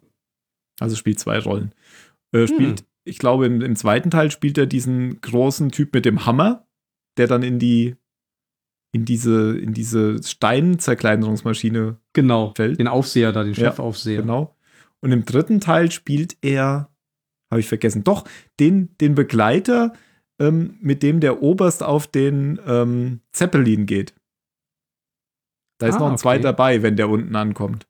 Der ist, das ist der wieder. Aber das ist jetzt wirklich schon in den Nebenrollen. Ganz tief in den Nebenrollen. Ja, und damit können wir auch eigentlich anfangen. Ja. Gute Idee. Möchte jemand eine Kurzzusammenfassung geben? Also, ähm, ums, also ja, eine sehr kurze Zusammenfassung. Also letztendlich, äh, also gehen wir auf den Einstieg und so, den, den Jan ja noch beschreiben wollte, ja jetzt gleich nochmal genau ein. Aber ähm, letztlich geht es darum, dass ähm, Indiana Jones von dem, vom amerikanischen Militär oder vom Geheimdienst, bin mir nicht ganz sicher, quasi den Auftrag erhält, ähm, äh, die Nazis und eben Belloc davon abzuhalten, äh, die Bundeslade zu finden und die, die Macht der Bundeslade quasi den Nazis in die Hände zu geben. Und äh, letztlich geht der Film darum, dass sie eben eine, eine Reise um die halbe Welt veranstalten, um diese Bundeslade zu finden und äh, sie aus den Händen der Nazis zu entreißen, die sie natürlich äh, schon fast gefunden haben, in dem Moment, wo sie da ankommen. Mhm. Und, und der Film macht da eben diesen wunderbaren Wandel, wenn ne, die Geheimagenten dabei ihm sind und sich anhören, was es mit dieser Lade auf sich hat, dann schauen die sich erstmal so an, ja, und dann, dann tragen die halt so eine Kiste vor sich her, ist doch eh alles Mumpitz. Aber was das an Bedeutung gewinnt, weil ähm, Brody, der ja auch in, in allen. Den haben wir vergessen, ja. Genau, aber er kommt ja auch in allen Filmen vor. Ja, ja, den haben wir, eben, in, haben, wir eben, haben wir eben vergessen. Deswegen ja. fiel mir das gerade Kommt er in Indie 2 vor? Nein. Ich meine nein. Nee, ne? Nee. Und im vierten ist er ähm, tot schon. Ja, kommt er nur als Bild vor. Und als äh, Statue. Statue. dem der Kopf abgefahren wird. Ja. Und er, er sagt ja auch, dass äh, die Armee, die die Lade vor sich herträgt, ist unbesiegbar. Und genauso wird es ja auch später im dritten Film referenziert, wenn sie darüber reden, die Armee, die den Kelch besitzt, mhm. wird ne, über die Erde rollen, bla bla bla bla. Und das, das schafft halt am Anfang dieses, ja, ja, laber du mal. Und im Verlauf des Filmes lernt man erstmal diese Tragweite, weil in deren Universum gibt es diese ganzen Artefakte. Mhm. Und man sieht schon wieder, ja, wie ähnlich sich die Filme letztendlich sind. Nur ja, ja. Teil 3 Neues Testament, Teil 1 Altes Testament. so, äh, warst du jetzt eigentlich schon durch mit der Zusammenfassung oder haben wir dich unterbrochen? Nee, nö. Ich bin okay. durch. Nö, nö. Oder Frage mit Ja oder Nein beantworten, ist immer so geil. Nö, nö. Gut zum Einstieg was Musik oder? Ja, stimmt. Wir können jetzt, ein? obwohl, obwohl der Film ja mit einem Cold Opener anfängt, da mhm. sind wir wieder bei James Bond. Da musste ich eben dran denken, als du sagtest, Spielberg wollte James Bond Filme machen. Die fangen ja auch alle mit so einem Cold Opener an, wo mhm. die Musik erst danach kommt. Wobei ich glaube, es kommt am Anfang auch gar kein so ein richtiges Intro. Können wir die ja mal kurz einspielen. Denn das ist der sogenannte Raiders Marsch. Und es ist ein, ein klassischer dreiteiliger Marsch. Also wirklich so ein, so ein Militärmarsch letztendlich. Und den kennt wahrscheinlich jeder, der ist stilprägend für dieses ganze Genre und ein, ja, ein, ich glaube, ein John Williams Stück, was jeder kennt. Ganz kurz den ersten Teil des Marsches.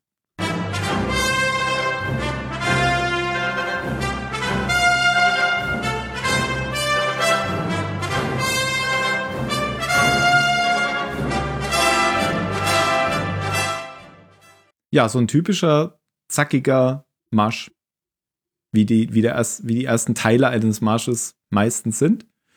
Ähm, ich weiß nicht, wollen wir die anderen Sachen auch gleich abhandeln? Den zweiten und den dritten Teil des Marsches? Oder machen wir das? wir können ja sonst immer mal wir können rein, reinfließen ja. lassen. Aber dies dann daran, dann dann daran, da, da will man immer wie äh, Loriot mit. genau. da, da, da, da, da, da, da, da. Ja. Und es ist ja mal, es ist ja so, dass der erste Teil meistens so, ähm, ja, verspielt mit Streichern oder den, den, den kleinen Blechbläsern ist und genauso ist es hier. So, wo dann so ein bisschen was aufgefahren wird an, ja, Zackigkeit, Verspieltheit. Hm. Zum zweiten Teil kommen wir gleich. Machen wir erstmal ein bisschen, äh, bisschen Eröffnungsszene. Genau.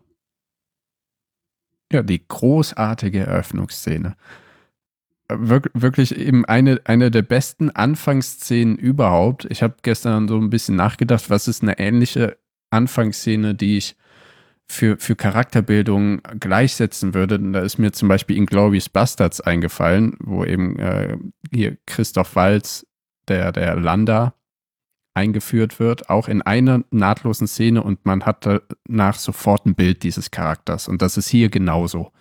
Und es ähm, Harrison Ford Indiana Jones wird nicht gezeigt. Es wird nicht das Gesicht gezeigt. Und ich weiß nicht, ob Leute im Kino vorher wussten, wer spielt denn diesen Indiana Jones.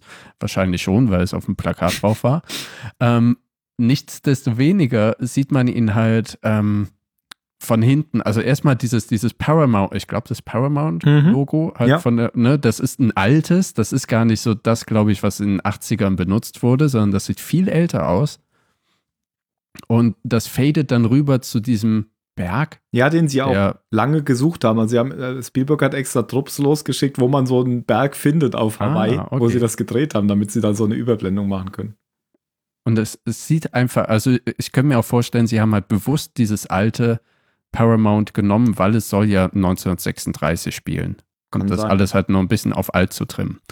Und man sieht dann eben diesen, diesen verwegenen Typ mit Hemd und dann sieht man die Peitsche an seiner Seite und den Schlapphut auf dem Kopf. Und er, er geht eben mit so ein paar Typen, die ihm eigentlich nur folgen, durch den Dschungel, schaut immer wieder auf so eine richtig zerfledderte Karte. Und wenn, wenn, wenn vor ihm ein Einheimischer, die mit der Machete die Büsche zur Seite schlägt und einen Götzen sieht und wirklich erschrickt. Also dieser Schrei, der dann noch Vogelschreie nach sich zieht von dem Typen, der die Arme ausbreitet und sagt, ja, und dann einfach wegrennt, so panisch, ah.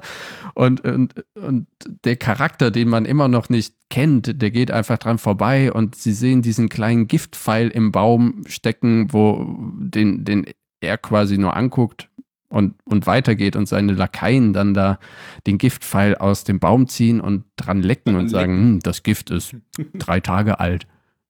Was, ähm, was ich dann sehr interessant fand, weil, weil ich glaube, ähm, hier Humboldt, als der in Südamerika unterwegs war, hat er eben auch dieses Pfeilgift der Einheimischen gegessen, weil er eben mal gucken wollte, ist das oral giftig oder eben nur, wenn es in die Blutbahn kommt. Und er hat halt überlebt, weil dieses Ding kannst du wohl probieren und solange du ein intaktes Verdauungssystem hast, ohne Einblutung, stirbst du wohl auch nicht dran. Also dieses Curare. Mhm. Zu, zurück zum Film. Und äh, halt erst wenn er, wenn seine Lakaien ihn, oder der eine Lakai ihn hintergehen will und die Waffe zieht, ist er eben mit der Peitsche da, schlägt ihm die Waffe aus der Hand und tritt dann aus dem Schatten ins Licht und hebt den Kopf und man sieht eben Harrison Ford verschwitzt mitten im Dschungel, während der andere Typ irgendwie im Off verschwindet und wegrennt. Und das ist so eine grandiose Einführung eines Charakters. Selbstsicher, abenteuerlustig und eine harte ja. Sau. Und in Teil 3 hat äh, Spielberg dann alle verarscht, weil er die Szene im Prinzip am Anfang genau wieder so aufgezogen hat. Und wenn sich dann der, der Typ umdreht oder die Kamera um ihn schwenkt, ist es halt nicht Indiana Jones. Weil mhm. da, da ist es ja der, von dem Indy dann später den Hut aufgesetzt bekommt. Genau, die Origin Story. Ja. Wo, wo er auch gezeigt hat, wie Indiana Jones bzw. Harrison Ford zu dieser Narbe im Kinn kommt. Richtig. Ja, weil, weil er im Zug mit der Peitsche hantiert. Ja. Ja, mit River Phoenix als jungen Indiana Jones. Richtig. Schon lange tot. Hat es nicht lange ja. gemacht. Nee, nach dem Film nicht mehr leider. Und, äh, und er spricht ja auch kein Wort in dieser Eröffnungsszene. Das kommt ja erst dann, ich glaube, der erste Satz, den er sagt, ist, äh, geh nicht durch das Licht. Kann Oder sein, ja. ein bisschen früher, weil er geht dann ja mit dem letzten Lakai, den er noch hat, in, die, äh, in diese Höhle rein. Und sie gehen durch diese Höhle und man, in, oder in den Höhleneingang, wo er in der Höhle ist, dann äh, geht es eben tiefer in die Höhle und man sieht oben eine kreisrunde Öffnung. Und für die Leute, die den Film kennen, wissen, ha, da kommt später dann da etwas raus. Mhm. Aber das ist so uh, optisches Foreshadowing. Ja. Und stimmt, und, vor, da kommt das schon mit den Spinnen, gell? Und da sagt er auch genau, noch kein genau. Wort, sondern zeigt nur mit dem Finger, dass er sich rumdrehen soll und so. Ja, und äh, Indy hat dann auf seiner Jacke so ein paar, er trägt auch die fucking Lederjacke mitten im Dschungel beinhart und er hat eben diese drei, vier Vogelspinnen auf der Schulter und sein Lakai zitternd vor Angst hat irgendwie ein gutes Dutzend. Am Rücken, ja, der komplette und, Rücken ist einfach voll. Ja, und er, er, macht sie einfach nonchalant mit der Peitsche runter, hat überhaupt keinen Schiss vor so handtellergroßen Spinnen. Und dann gehen sie eben weiter, treffen noch auf den. Ah, nee, er sagt ja äh, vorher am Höhleneingang, hier ist, wo Dingsbums gestorben Stimmt. ist. Also so ein anderer ja. ähm, Archäologe dessen Überreste sie nachher aufgespießt in der, in der Lichtbogenfalle finden. Mhm.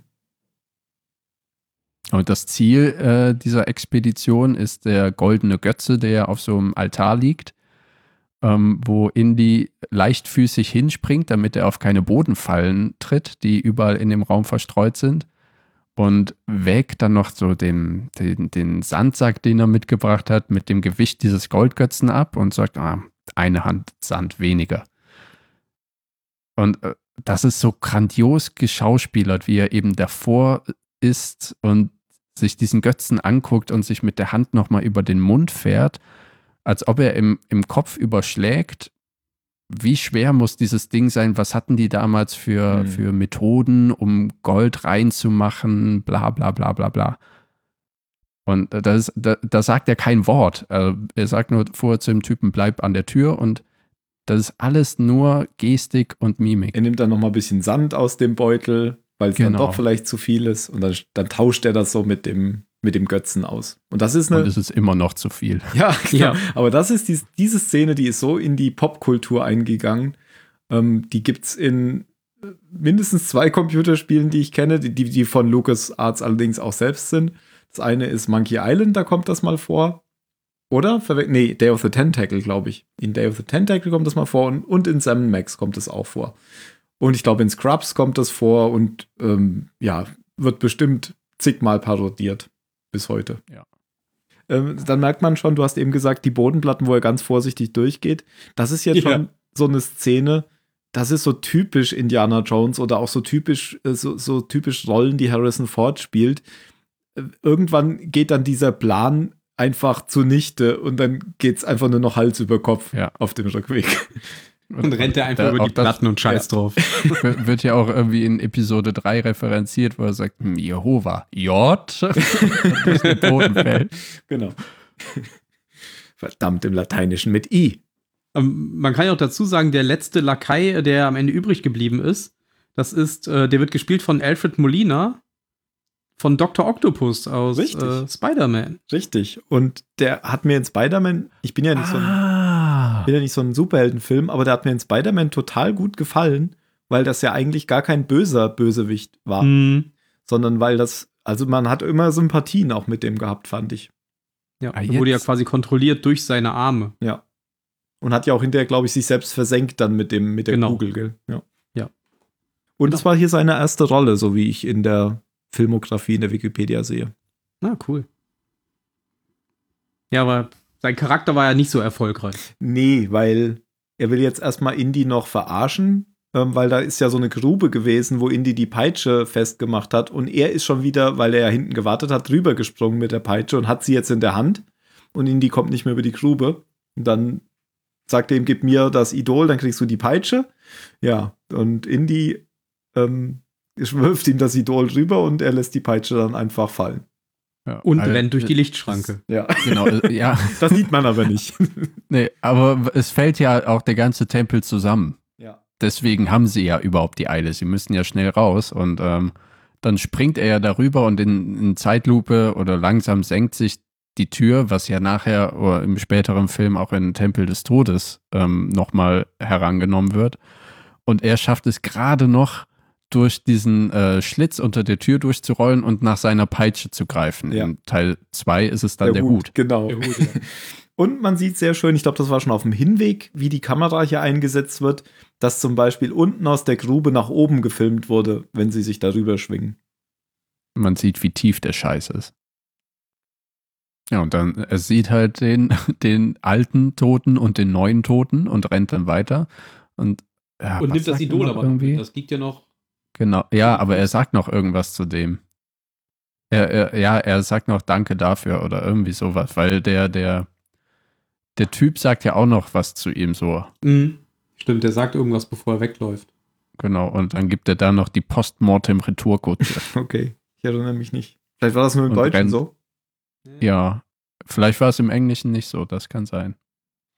Und dann rennt er eben weiter und oben aus dieser dunklen aus diesem dunklen Loch, was man äh, zuvor schon gesehen hat, kommt eben diese riesige Steinkugel, vor der er wegrennt. Mhm.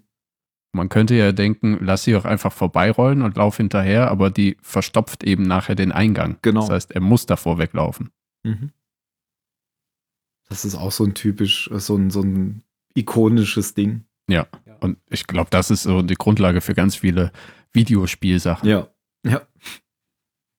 Das ist quasi die Super Mario linke Wand, die immer näher kommt. Ja, genau. Ja, und er schafft es ja im letzten Moment rauszuspringen, bevor die Kugel quasi den Eingang versiegelt und findet sich dann umringt von Dutzenden der Eingeborenen, fällt gerade kein besseres Wort ein, die ihn dann mit ihren Giftpfeilen bedrohen, angeführt von René Belloc. Genau der, der offensichtlich öfters mal ihm ähm, die Sachen wegschnappt, wenn Indy schon was hat. Das sagt er nämlich so. Es gibt nichts, ja. was sie besitzen, was ich nicht bekommen kann oder so. Und er ist anscheinend auch öfter in Südamerika, weil er kennt die Sprache der Eingeborenen. Stimmt, genau. Und hält das Idol dann hoch und sie äh, senken eben alle den Blick. Und das nutzt Indy, um wegzurennen. Und äh, dann kommt langsam die Musik herein. Mhm. Ja. Während, Während er eben rennt Giftpfeilen verfolgt wird. Und, und seinem Piloten zuruft, er soll schon mal, der, der eben lockerlässig angelnd auf, auf dem äh, Fluss mit dem Flussflugzeug steht. Und dem ruft er zu, starte, starte. Und dann schwingt er sich auch an so einer Liane in den Fluss hinein. Und in dem Moment kommt dann da, da, da, da, da, genau. Da, da, da, da, also dann fährt der Marsch so zum, zum, äh, zum vollen auf und dann, wenn sie wegfliegen, ist äh, der Marsch im vollen Gange. Was ja auch bei jedem, ungefähr jedem ähm, LucasArts-Spiel, immer in irgendeinem Adventure, wenn man sich irgendwie schwingen musste, kam. Dö, dö, dö, ist praktisch, wenn man die Rechte daran hat. Ja. es ist toll, König zu sein. Läufer auf die Königin. Sänger auf die Königin. okay. Den könnten wir auch mal besprechen. Äh, zurück. Die große Schlange im Flugzeug kann man vielleicht nur kurz nennen. Ja. Also äh, Indy sagt schon, ich hasse Schlangen. Damit ist der Fakt in der Welt. Aber das ist doch nur seine Lieblingsschlange, keine Ahnung, wie sie hieß. Ja. Schlangi. Also sie sollte da drin sein. Die wohnt da, genau. Und er sagt noch, stell die nicht so an. Aber er hat das Idol nicht, oder? Nee, das hat nee, Belloc mitgenommen. Belloc. Aber überlebt. Ja, da, da, wird India schon so ein bisschen als Grabräuber eigentlich auch ähm, identifiziert oder charakterisiert. Also es ist ja so ein Draufgänger, der irgendwie, ja, irgendwie, das ist ja jetzt kein archäologisches Vorgehen was er da macht. Man, man könnte ja auch jetzt dann eben denken, vielleicht ist er der Raider mhm. auf die Lost Ark. Mhm. Habe ich auch nie anders gesehen. Aber wir erfahren das ja später in den im dritten Teil, sagt er ja schon als Kind, äh, das gehört in ein Museum. Also das ja. ist ja so seine Motivation. Ja, ja, er verkauft die Sachen, die er findet, oder ich weiß nicht, was er verkauft, aber er gibt die Sachen, die er findet, ja auch immer an das Museum weiter. Er verkauft sie ja, ganz aber sicher, weil ist ja auch nicht viel besser. Weil Brody nachher sagt, und das Museum wird natürlich zahlen, Stimmt, ohne Fragen zahlen. zu stellen. Die Uni, die Uni verkauft das immer, genau. genau ja. seine, seine Expeditionen sind quasi immer von der Uni finanziert, die sich das genau. dann quasi wiederum zurückholt und Gewinn macht im großen Sinne wenn sie die Sachen. Nee, natürlich ist das keine gute Sache. Wenn die Sachen da vergraben sind, sollten sie da eigentlich auch bleiben. Ja, ja oder zumindest. Ja, oder sie sollten wenigstens in dem Land ausgestellt werden, die ja, gehört. Genau. Richtig. Das gehört in ein amerikanisches Museum.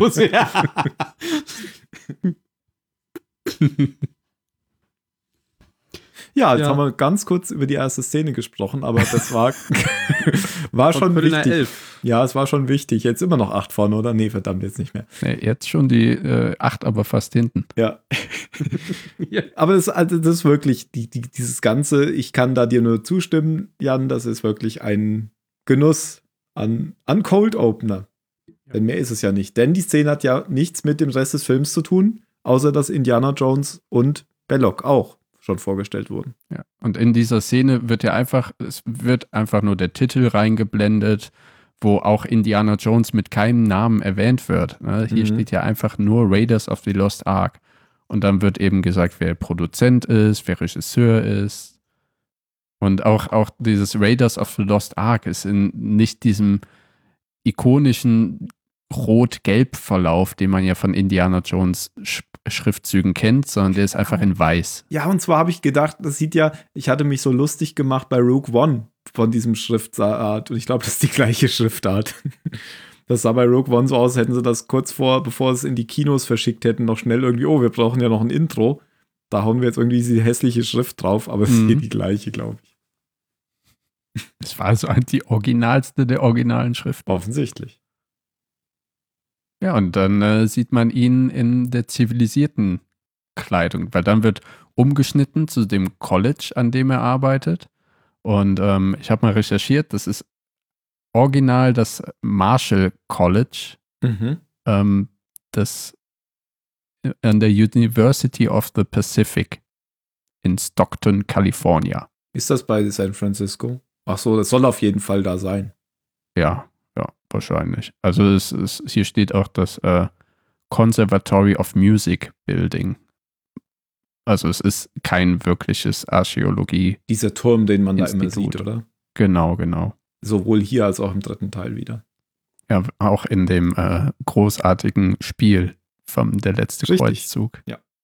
Und da steht er eben im äh, Anzug mit Brille und gekämmten Haaren vor einer fast ausschließlich weiblichen äh, Zuhörerschaft in der Vorlesung und äh, erzählt eben was über ein Grab, was sie auch äh, geplündert haben. und äh, die Kamera fährt eben mit so einem Panning-Move in der, vor der ersten Reihe der, der Zuhörerinnen lang und sie schmachten ihn alle so an und eine hat Love You auf ihre Augenlider geschrieben und schließt sie dann und er guckt hin, erkennt es noch nicht ganz und das bringt ihn vollkommen aus dem Konzept. Ja. Das ist halt auch halt noch eine weitere Einführung des Charakters, dieses ähm, Ladyman wider Willen, was ja auch so leichte James Bond-Anflüge äh, hat. Genau, aber es verunsichert ihn eher, als ihn sichert. Ja, ja, ja, James Bond würde sich draufstürzen. genau. ja, und dann kommt, glaube ich, Marcus rein. Marcus Brody. Genau, genau. Der gespielt wird von, den haben wir eben vergessen, von Denholm Elliott. Mhm. Der. Ähm, Ach, so grundsympathisch. Ja, und ich habe gerade gelesen, dass das ein, ähm, einer der erfolgreichsten Charakterdarsteller Großbritanniens war über lange Zeit. Ich glaube, der spielt auch bei Schirm, für Schirmscham und Melone, glaube ich, mit. Ähm, auf jeden Fall ein großes Licht in ähm, Großbritannien. Ist auch Commander of the British Empire geworden. Ja. Und er erzählt ihm dann eben, dass äh, ein paar Gentlemen, Gentlemen ihn gerne treffen würden. Und Indy äh, beendet die Vorlesung und das habe ich dann, als ich das nochmal geguckt habe vor zwei Tagen, gefragt, was soll denn das? Weil dann verlassen die Studierenden den, den Hörsaal und der letzte junge Studierende, der vorbeigeht, legt einfach so einen grünen Apfel auf das Pult. Ja. Und Brody nimmt den Apfel dann direkt auf. Und das habe ich irgendwie nicht kapiert. Ich auch nicht. Vielleicht äh, ist das ähm, der Wegzoll. Vielleicht, ja, oder vielleicht müssen die Studierenden ähm, den Professor durchfüttern. Sie dachten, das ist heute nicht rein. anders. Die Akademie zahlt nicht. Genau, keine Ahnung. Okay. Ja, aber das ist auch wieder, ich, ich verwechsel das alles immer mit dem dritten Teil, weil das ist völlig identisch, auch wieder hier. Ja. Der ganze Aufbau. Im dritten, im, er sagt ja jetzt, äh, ich bin dann und dann im Büro. Mhm vergessen Sie das nicht. Und im dritten Teil kommt er und da stehen die ganzen genau. Studierenden mit ihren Examen vor, der, vor dem Büro und er. Ja, machen Sie eine Liste von A bis Z und Sie kommen alle dran und dann macht sie die Tür sich zu und geht durchs Fenster Klettert raus. Aus dem Fenster. ja, hier ist es ein bisschen anders. Ähm, da kommen sie, genau, da kommen diese, diese Geheimdienstleute, die du schon angesprochen hast, Ben. Mhm. In der Zusammenfassung, glaube ich. Genau. Und äh, da geht es nämlich äh, genau jetzt darum, dass die Nazis auf der Suche nach der Bundeslade sind. So genau sagen die das nicht, oder? Das sagt dann. Äh, da kommen die drauf, da weil die, die drauf, eben. Ja. Ähm, weil die lesen nach Tarnes suchen. Oder genau, genau, das abgefangene ähm, Telegramm vor. Und sie kommen ja auch erst auf Indy, weil in dem Telegramm Indys Doktorvater erwähnt wird. Genau. Der, der Ravenwood. Herr Ravenwood. Ada oder ja. so. Und ich habe so vom Kopf, vom Namen her gedacht, das wäre wär ein Frauenname, aber dann äh, war es halt eben der Doktorvater eben von, von Henry und ähm, äh, von Indy. Ja. Sorry. Von Henry Jones Jr. Von Henry Jones Jr. Du trägst den Namen eines Hundes? Ja, wäre ja Indy. Ja, kann man auch nochmal sagen, das war ja tatsächlich der Hund von George Lucas. Sein Collie, glaube ich. Wusstest ah. du noch gar nicht. Deswegen heißt Nein. Indy Indy. Also das ist kein, ah. das ist ein Doppelwitz, ein Metawitz sozusagen. Es ist wirklich der Name eines Hundes. Guck mal, dann haben die, die haben Meta erst in den Film reingebracht. Ja. Ja, und daraufhin werden die ganz, äh, ganz wuschig, denn äh, die Bundeslade zu finden ist ähm, wie der heilige Gral der Archäologie. ja. Genau, diese, also da kennt man gleich die, die, was das für Nerds sind, sowohl Brody als auch Indie, wenn sie davon hören. Ja. Wuschig ist der wissen, richtige Ausdruck. Die, ja, die wissen die ganze, die ganze Geschichte, dann, ne, die, die Lade wurde nach Jerusalem gebracht, dann ist sie irgendwie ver, verschollen und dann hat jener Pharao Jerusalem eingenommen und es wird gemunkelt, dass er sie mitgenommen hat und dann ist er zurück nach Ägypten gekehrt und die Stadt, in der er dann vermutlich die Lade gelagert hat, ist von der Wüste vernichtet worden in einem Sandsturm, der ein Jahr andauerte. Um, und deswegen weiß man heute nicht, wo die Bundeslade ist. Genau, aber sie vermuten, dass diese Stadt, nämlich Tarnis, jetzt gefunden wurde. Genau. Und äh, ich schätze, das wissen alle, aber vielleicht sollten wir sagen, das ist eben die Lade, in der die zehn Gebote aufbewahrt werden. Die Steintafeln, die Moses vom Berg runterbrachte, oder? Und sagen das Transportmittel für die zehn Gebote. Heute haben wir das Bundesgesetzbuch, das ist um einiges äh, leichter zu tragen. Ja hätte man früher mit der Digitalisierung angefangen, hätten die die nicht rumschleppen. Nein. da hätte Moses ein Instagram-Selfie gemacht mit der Steintafel. Genau. Ja. Und die ähm, Geheimdienstler sind natürlich aber gar nicht so nerdig äh, an diesem Zeug interessiert, sondern vielmehr daran interessiert, dass die Nazis die natürlich als Waffe einsetzen können. Denn sie soll ja Berge ebnen, einebnen und dann sehen sie noch so ein Bild, wo da so Feuer rauskommt und alles verbrennt. Das wo, wo man sich dann eben als Militär fragen müsste, wie viel gibt man darauf? Ähm, aber allein der, der Moral eines, eine, einer Armee ist das bestimmt zuträglich, so ein, so ein Ding zu haben. Ja, und vor allem auch, dass die Gegner sie halt nicht haben. Oder die, die wahrscheinlich zukünftigen Gegner. Eigentlich waren das ja da noch gar keine Gegner, fällt mir gerade so ein. Das ist ja vor dem Zweiten Weltkrieg. Ja. Da war Hitler noch der, der Frieden versprochen hat. Ja, aber die USA waren vor allem nicht wirklich Gegner zu der Zeit. Nö, nö, die, äh, aber Geheimdienste haben ja Aktionen Klar. auch ja. ja. außerhalb des Krieges. Genau. Und dann beauftragen die ihn sozusagen. Genau. Und seine erste Spur führt, ach nee, seine erste Spur führt Indy erstmal nochmal nach Hause, denn da unterhält er sich nochmal mit Brody. Ja. Und der ihm dann sagt, äh, alles geritzt, alles wird bezahlt. Und auch diese Szene gibt es im dritten Teil wo sie nochmal zu Hause bei ihm sind, oder? Ich bin mir ziemlich sicher. Ja, da ist aber das ganze Haus verwüstet. Ah, richtig. Da, ja. da, da ist. Weil ja, der Vater richtig. halt entführt wurde. Ja. Und dann findet er ja noch irgendwo das Buch, glaube ich. Das wird ihm zugeschickt nee, schon, ja geschickt. Dem, bevor er aus dem ja. Fenster steigt, wird es zugeschickt. Dann sagt er noch so, Venedig. Und steckt es nur ein. Genau, aber hier ähm, reden sie nur noch mal und dann sagt er nur noch, ähm, du weißt ja, was ich für ein vorsichtiger Bursche bin und schmeißt dann so seine Pistole auf den in den Koffer. Auf in den Koffer. Dachte, wenn, wenn der seine Koffer immer so packt, kein Wunder, dass der nur mit derselben Jacke und einem Hemd rumläuft. eine Jacke, eine Peitsche, einen Revolver, Koffer voll. Jetzt ja, vielleicht darf man die Pistole nicht mit ins Handgepäck nehmen. Damals durftest du alles mit ins Handgepäck nehmen. Ja, möglich. Weil er, er steigt dann ja auch an Bord, das ist glaube ich schon die, die nächste Szene, das, ans äh, Flugzeug und ihm wird direkt so ein Cocktail angeboten, den, den er aber ablehnt. verweigert. Hätte ja. James Bond auch nie gemacht. Eben, und, und Spielberg wollte halt erst einen Säufer haben, aber da wurde sich gegen entschieden. Und okay. ich glaube, das ist nochmal so eine, eine äh, ja, eine visuelle Untermauerung, dass Indie kein Säufer ist. Wahrscheinlich, weil der Film einfach sonst ab 18 in die Kinos gekommen wäre in den USA.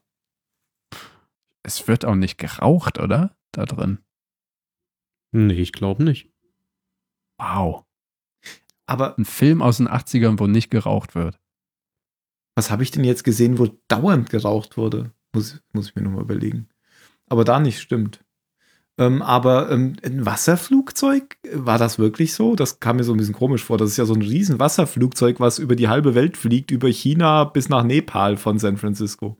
Ja, die haben ja, die fliegen ja, das ist ja das Tolle an diesen Indie-Filmen. Das ist, das ist ja auch dieses Wegweisende, diese nächste Szene. Die, die Bilder der Flugzeuge zusammengemischt mit eben der Weltkarte und dieser roten Linie, die genau. ja immer Stops macht. Und das ja, sind ja. ja. das sind ja die Stops, wo dann eben aufgetankt wird oder das Flugzeug gewechselt wird und so weiter. Mhm. Also die sind ja nicht straight nonstop durchgeflogen. Ach so, okay. Da gibt es ja immer so Abknicke, das meinst du wahrscheinlich. Genau, genau. genau. Ja. Und da wird halt zwischengelandet. Und sowas zum Beispiel wurde in diesem Disney-Film Bernhard und Bianca, glaube ich, ähm, referenziert, wenn die mit dem Albatros langfliegen, ah, okay. die beiden Mäuse. Mhm. Aber du, du hast recht, ich erinnere mich, auf den Philippinen wurde Zwischenstopp gemacht. Da war Zum Beispiel, Knick. ja. Aber trotzdem, gab es so Flugzeuge das ist ja im Hafen von San Francisco sind die ja gestartet. Die sind dann über die Golden Gate Bridge geflogen. Das ist schon komisch, oder? Keine Ahnung. Das ist bestimmt es einfach gab, nur, weil es cool war. Es gab damals wirklich gigantisch große äh, Wasserflugzeuge. Obwohl, das war nicht 36, das war ein bisschen später. Ähm, ich habe jetzt hier fast in Griffweite so, so ein Buch noch von meinem Vater ähm, auf, den, auf den Straßen der Luft. Und da sind halt nur so alte Flugzeuge drin und die waren teils gigantisch groß, obwohl mhm. die, glaube ich, nie in Massenproduktion gingen. Ja, war, hat, da, ja, hat ja der Geheimdienst bezahlt, den Flug. Ja, da haben ja irgendwie auch nur zwölf Leute reingepasst, oder? Ja, ein paar, paar mehr waren es schon, genau, aber es war auf jeden Fall komfortabel. Und Indy pennt direkt weg, schiebt sich den Hut ins Gesicht. Ist das eigentlich ein anderer Hut? Nee, oder? Ich oder? glaube, der hat immer nur in einen Hut. Weil das, genau, weil das ist ja eigentlich, er hat jetzt was anderes an, der hat ja jetzt schon so den Anzug an, so den Professoranzug. Aber ich glaube, es ist der gleiche Hut. Ja, und auch da wird er schon beobachtet von irgendjemandem, der hinter einem Live-Magazin äh, sitzt. Und wir dachten der, bis eben alle, das wäre der Gestapo-Typ, der gleich äh, auftritt, aber das ist der gar nicht. Nee. Nö. Und das ist wirklich ein, äh, ein Cover vom Live-Magazin aus 1936. Mhm. Und das gibt's auf Amazon. Hast du gesagt. Ja, da habe ich es jetzt mal gefunden. Okay. Ja, dieses Reisen. Sterne-Bewertung. dieses Reisen über die Karte auch wieder sowas Ikonisches. Genau, mhm. genau. Das ist so toll. Und es verschafft einfach auch dieses Gefühl von Reise. Es verschafft dieses, äh, und, und, lustigerweise verschafft es mir halt ein größeres Gefühl von Reise als Panoramaaufnahmen von irgendwelchen Landschaften, wo sie durchreisen. Das Einzige, was, was auch so ein Reisegefühl mir vermittelt, sind in, in diesen Harry Potter-Filmen, wenn die mit dem Zug fahren, ja. sind das auch immer so schöne Landschaftsaufnahmen mit dem Zug, der da durchfährt. Aber halt dieses, die ein, einfach die rote Linie auf der Karte ist so machtvoll. Ja, vor allem, weil du dann auch einfach visualisierst, wo du bist. Du musst es dann nicht mehr erzählen. Das ist ja dieses ja. Show, don't tell. Was, ähm, ja, genau. Es gibt nicht diese Einblendung, ähm, wie, wie zum Beispiel in James Bond-Filmen, mhm. Tel Aviv oder ja, sowas. Stimmt. Ja. Und es ist halt dynamisch durch diese, durch diese bewegende Linie. Ja, schön. Ganz dynamisch in ins, ins Nepal, äh, in den Himalaya, ins Himalaya-Gebirge nach Nepal. In, in irgendein so Bergdorf, genau. Und da war ich mir nicht sicher, ob man da im Hintergrund ein Matte Painting sieht oder ob das echt war. Bin ich mir immer noch nicht so ganz sicher. Also da sieht man ja so die, die diese ähm, Totale am Anfang. Mhm. Ist aber auch egal, weil dann geht es direkt in die Kneipe. genau. Zu einem Drinking Contest. ja. Zwischen der Barinhaberin und irgendeinem australischen Bergsteiger. Die da ist Marion Ravenwood. Genau. Und er ist eben der, den du eben angesprochen hattest, der Hühner. Ach, der, der ist das? Kann auch sein, Pat, stimmt. Nee, Pat nee, Roach, das ist der nicht. Nee, nicht? nee, das ist der nicht. Ach, nicht? Der okay. Säufer ist es nicht, nee. Dann ist ah. es der vielleicht, der das Holzscheit nachher auf den Kopf kriegt. Den, die, die, ja, stimmt. Keine Ahnung. Okay, ich dachte, der wäre das gewesen, aber ich habe jetzt auch kein Gesicht zu Pat Roach. Ich habe mich nur als Kind immer gefragt, wie können die denn so platt sein, wenn die so kleine Gläser trinken? Weil ich dachte, das wäre irgendwie Wasser oder so. Ja. Man kann auf jeden Fall festhalten, dass sie mit Sicherheit nur halb so viel wiegt wie er. Ja. Äh, und trotzdem länger aushält letztendlich. Das soll ja da auch ja, gezeigt und, werden. Und sie steht dann nachher auf und scheint vollkommen nüchtern zu sein. Oder halbwegs ja. äh, nüchtern. Sie ist schon, wenn sie dann mit Indie redet, ein bisschen angedudelt. Aber der Hühne fällt einfach vom Stuhl. Genau. Grinsend. Und sie haben da so zwölf, zwölf bis 15 Gläser vor sich stehen oder so. Ja, pro Person irgendwie. Ja, ja, genau. und man ja, sieht. Und damit verdient sie sich ein bisschen genau, Brot. Genau, man sieht nämlich Wetten laufen. Denn sie möchte weg und das kommt dann eben raus, ähm, dass das Indie ihr dann für das Medaillon, das haben wir ja noch gar nicht erwähnt, äh, die reden ja auch im, in der Universität über dieses Medaillon, über diese Scheibe, die eben auf einen Stock gesteckt werden muss und dann bei einer bestimmten äh, Tageszeit eben äh, die Sonne sich in dem Stein, der in diesem Medaillon ist, bricht und dann in einem bestimmten Modellraum der Stadt Tarnis, Tarnis, ne? mhm. ne? Mhm. Ja.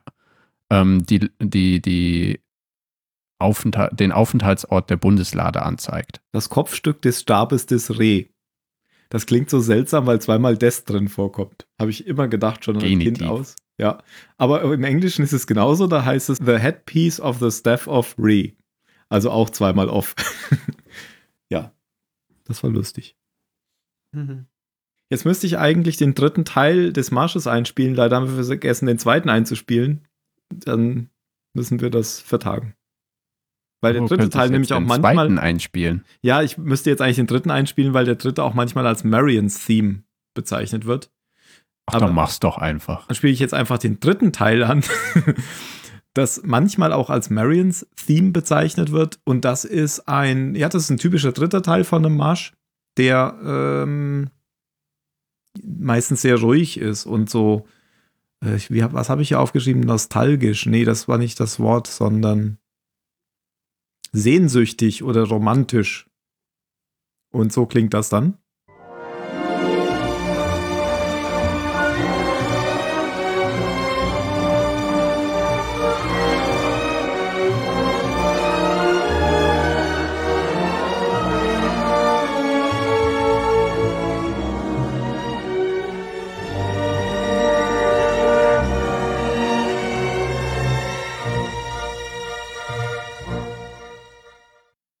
John Williams. Ja, aber schön. es war so schön. Ja.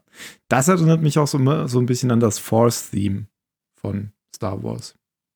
Ja, John Williams hat ja so einen bestimmten Stil, den man eigentlich bei allen seinen Liedern raushören kann.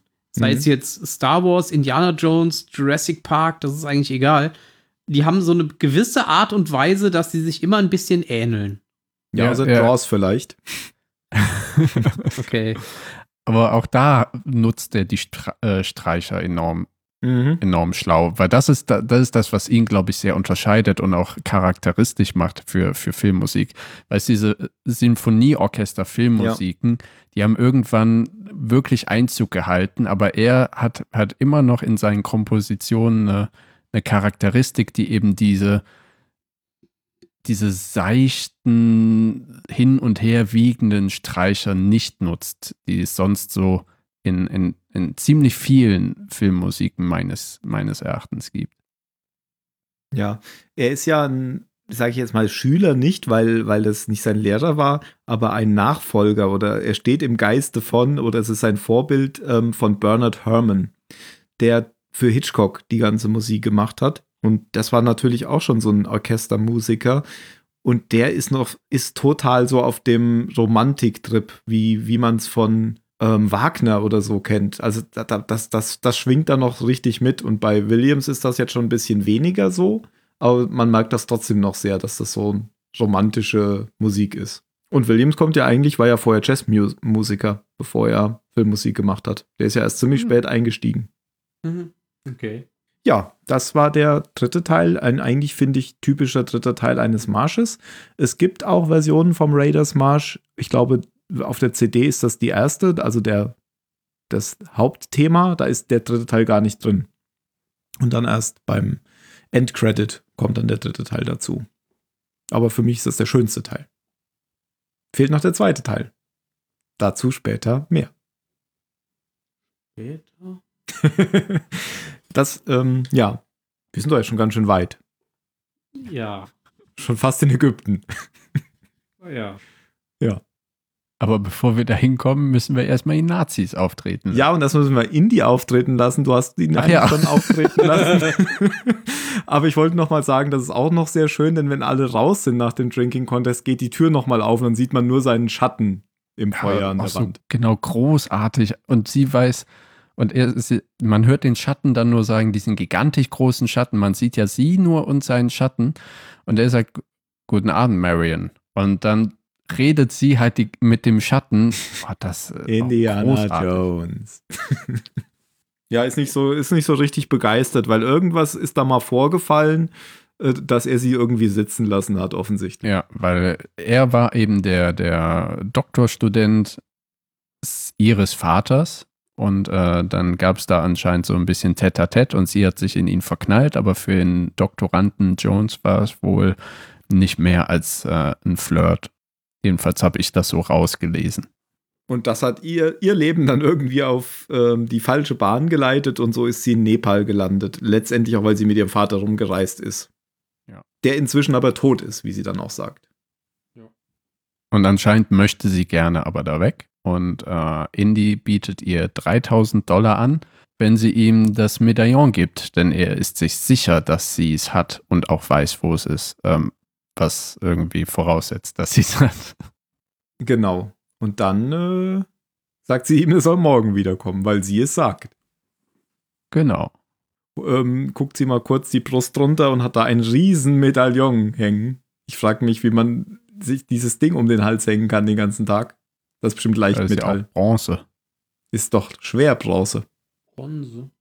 Ja, ja, glaub schon. Sie ist halt wie, wie ein Olympionike. Und das hängt sie dann auf so einen ähm, ja, irgendwas an einem Tisch, das muss sie da hinhängen, damit äh, plotbedingt gleich was passieren kann. Es ist halt irgendein Kerzenständer, ja, genau. der aber sehr rustikal aussieht. Das ist bestimmt so ein altes Jack-Gesicht oder sowas. Ja, und dann kommen die Nazis rein. Dann kommen die Nazis rein, während sie das Geld, äh, die 3000 Dollar und einen Riesenstapel an nepalesischem Geld, keine Ahnung, äh, in so einer Zigarrenkiste ja, versteckt. Genau. Dann kommt der, der äh, SS, nee, der der Gestapo-Mann, tot mit äh, Henchmen rein und äh, den, dem zeigt sie erstmal die taffe Schulter und sagt, mhm. ja, wir haben geschlossen. Ach, das Medaillon, hm, ich kann Ihnen sagen, wo es ist, aber ich hab's nicht. Und äh, Genau, also das ist ja zumindest schon mal die Lebensversicherung. Sie, sie wird dann zwar gefoltert, aber sie bleibt erstmal noch am Leben, weil wenn sie es ihnen jetzt geben würde, dann könnten sie sie auch gleich umbringen. Ja. Und aber er, also dieser Typ lässt sich ja gar nicht drauf ein. Ne? Tod will einfach nur Schmerzen zufügen, weil dieses fiese Grinsen, dieses schleimige Grinsen, was er hat, er hört ihr ja gar nicht mehr zu, sondern nimmt sich direkt so einen glühenden Schürhaken aus, den, äh, aus dem Feuer, was das Zentrum dieser Kneipe ausmacht, wo so ein riesen Kessel drüber hängt. Ich finde die Kneipe auch irgendwie so stilistisch richtig cool. Ähm, Könnte auch aus Skyrim sein. Ja. Und dann will er ihr einfach ein, ein schönes Brandzeichen ins Gesicht jagen und dann knallt die Peitsche. Dann knallt ja. die Peitsche und der äh, Schürhaken fällt runter und zündet gleich den Vorhang an. Denn auch, das, das, passiert ihm ja auch irgendwie immer. Er, er ergreift Aktion und irgendwie entgleitet ihm genau. die Situation. Kontrolle, Kontrolle sofort wieder weg. das meinte ich eben mit, er ist Hals über Kopf, dann äh, muss ich aus dieser Situation wieder rauswinden. Das ist sowieso eine sehr dynamische Szene, die jetzt hier abläuft, weil alle schmeißen irgendwie Tische rum, gehen um Ecken und schießen einfach erstmal ein bisschen aufeinander. Ja. Und ich habe zweimal in dieser Szene gedacht, jetzt spucken sie Feuer, weil ähm, Marianne, ne, doch, Marianne heißt sie ja, ne? Ja. ja ähm, sie, sie nimmt sich ja diesen glühenden Holzscheit und durch den Schusswechsel ist ja ein Fass zerschossen worden und da spritzt so, oh, tröppelt so irgendeine Flüssigkeit, wahrscheinlich alkoholisch raus. Und sie hält eben den Mund darunter ja. und äh, trinkt. Und ich dachte, sie nimmt einfach einen Mund voll, um den Typen dann eben Feuer anzuspucken so. mit, dem, mit dem glühenden Holzscheit. Aber nein, sie schleicht sich von hinten an und zieht ihm das einfach nur über die Rübe. Genau. Später ist Indy mit dem Gesicht ja auf die Theke gedrückt und äh, es nähert sich so Feuer. Und dann sagt er zu Marion, Whisky, Whisky. Und ich denke, oh, jetzt spuckt er den Whisky dem anderen Typen ins Gesicht. Aber nein, er zieht ihm einfach nur die Flasche über den Schädel. Ja. Ja, und in diesem Zusammenhang findet dann der ähm, Gestapo-Typ das Medaillon plötzlich, will es an sich nehmen. Ja. Yeah. Und äh, weil alles brennt und das Medaillon ist auch im, im, im Asche und Feuer ja, und so weiter. Es ist sehr heiß. Und deswegen nimmt das dann und dann, ah! Ja, rennt raus wie so ein schlechten Zeichentrickfilm. Ja. Er, er, springt ja sogar aus dem Fenster. Was für eine Pussy. Hat es aber immer noch weiter in der Hand, weil es vielleicht auch nicht mehr abgeht, keine Ahnung. Und dann steht er draußen noch ein bisschen rum im Schnee und weiß nicht, was er machen soll erstmal. Nee, er hat es schon drin fallen gelassen. Ach so, ja, stimmt. ja, die, Mary nimmt ja, ja dann mit, diesem, mit dem Tuch auf. Ja, er ist dann. Denn sie hat schon mal auf eine heiße Herdplatte gepackt. Genau. Aber er steht dann erstmal noch draußen und weiß nicht, was er machen soll, bis er auf die Idee kommt, dass er vielleicht die Hände mal in den Schnee stecken könnte. Also, das ähm, macht aus diesem eigentlich eben noch total bösen Typen jetzt so ein bisschen eine Witzfigur schon gleich. Ja, genau, da ist so der, der direkte Wechsel auch für mich gewesen von dem äh, Angsteinflößenden zu, ah, okay, der hat echt nichts drauf, der möchte Schmerzen zufügen, aber sobald, we weißt du, wetten, wenn der mal einen Pickel am Po hat, kann er sich nicht mehr hinsetzen. Und dann fliehen die beiden aus dem äh, brennenden, in sich einstürzenden Kneipenhaus. Und sie sagt, äh, scheiß auf die 3000 erstmal, beziehungsweise du gibst mir das Doppelte später, denn jetzt bin ich dein verdammter Partner. Und dann kommt wieder die rote Linie. Und sie fliegen weiter. Nach Kairo. Ja, sie fliegen, weil ich auch schön fand, weil es halt 1981, sie fliegen dann, äh, dann über nein, es ist nicht 1981, es ist 36. Sie fliegen dann ja über Palästina und da, da ist halt nur ein großes Land und das heißt Palästina. Ja. Ja also ein Israel gibt es da nicht. Und sie machen Zwischenstopp in Bagdad. Ich erinnere mich ganz genau. Ja. Und dann kommen sie in, in Kairo an bei ihrem Freund, dem besten Gräber der Stadt, Salah, der ganz schön viele Kinder hat. Und einen Affen, wo keiner weiß, wo der herkommt. Und Aber er ist Axt. nett, er ist fröhlich. Das stimmt. Ist Tim noch da? Ich weiß nicht. Ach, die reden schon. Ich, ich stehe mich mal weg. Ich muss ja noch Dann duschen. Müssen wir wohl weitermachen, ne? Ja, scheint's. In Ägypten. Oh, hoffentlich nimmt er noch auf. Ah, ich glaube schon. Aber ich hatte mich am Anfang, also ich hatte das mit dem Affen gar nicht mehr im Kopf. Ich habe dann gedacht, ach, ist ja nett. Irgendwo gibt es in Nordafrika, also in Ägypten, Affen, wo ich nicht mal sicher bin, ob das überhaupt ein Affe ist, den es in Afrika gibt. Also gibt es mit Sicherheit, also zumindest gibt es ja in Gibraltar sogar Affen. Auf der anderen Seite. Aber diese, diese kleinen Kapuzineräffchen oder was auch immer es sein soll. Das ist ja so ein kleiner Affe. Also ja, aber okay, wenn es die ja gibt. Ich, äh, irgendwie denke ich bei diesen Affen so. Kann, kann auch sein, dass es so die da nicht gibt. Ich weiß nur, dass es die. Ist ja auch egal. In Gibraltar ist ja nur. Was ja auch am Mittelmeer ist. Ja ein, äh, ist ja. ein Haustier. Stimmt. Der ist ja, der ist ja auch an der. Der ist ja nur ein Mittel zum Zweck. Hat er sich bei Amazon bestellt. Genau. Fünf Sterne für den Affen. Gerne wieder. Verträgt keine Dattel. keine böse Dattel. Ein, ein, Stern verträgt keine Dattel. Kann den Affen nicht gebrauchen. Hab ihn wieder zurückgeschickt. This is a dead parrot. Can't eat Datteln. Ja. so, ich wollte mir gerade was zu trinken holen. Ach. Ach, du warst weg? Seid ihr schon, seid ihr schon äh, bei, bei Marions Tod? Nein. Nein, okay. Also sind, so, äh, die Hälfte des Films ist jetzt ungefähr um, tatsächlich schon. Oh. Ja, zwei Krass. Drittel des Abends auch. also sie, die, die laufen dann ja, nachdem, nachdem sie bei Salat zu Hause waren, über diesen Bazar und irgendwie haben sie da Friede, Freude, Eierkuchen und äh, bezeichnen den, den Affen schon als ihr Kind und sie sind jetzt eine kleine Familie und dann kommen plötzlich äh, Henchmen und greifen, greifen sie halt auf diesem Bazar an. Und während Indy und da habe ich halt im Hintergrund darauf geachtet, während Indy sich mit dem prügelt, nimmt sich Marianne halt irgendwas und schlägt ganz monoton immer auf, ja, auf den gleichen Statisten ein, auf den gleichen Statisten, wo du halt weißt, die hat einfach nur die, die An Regieanweisung gekriegt, hau, hau auf ihn drauf. Und sie improvisiert nicht, sondern macht einfach stur weiter.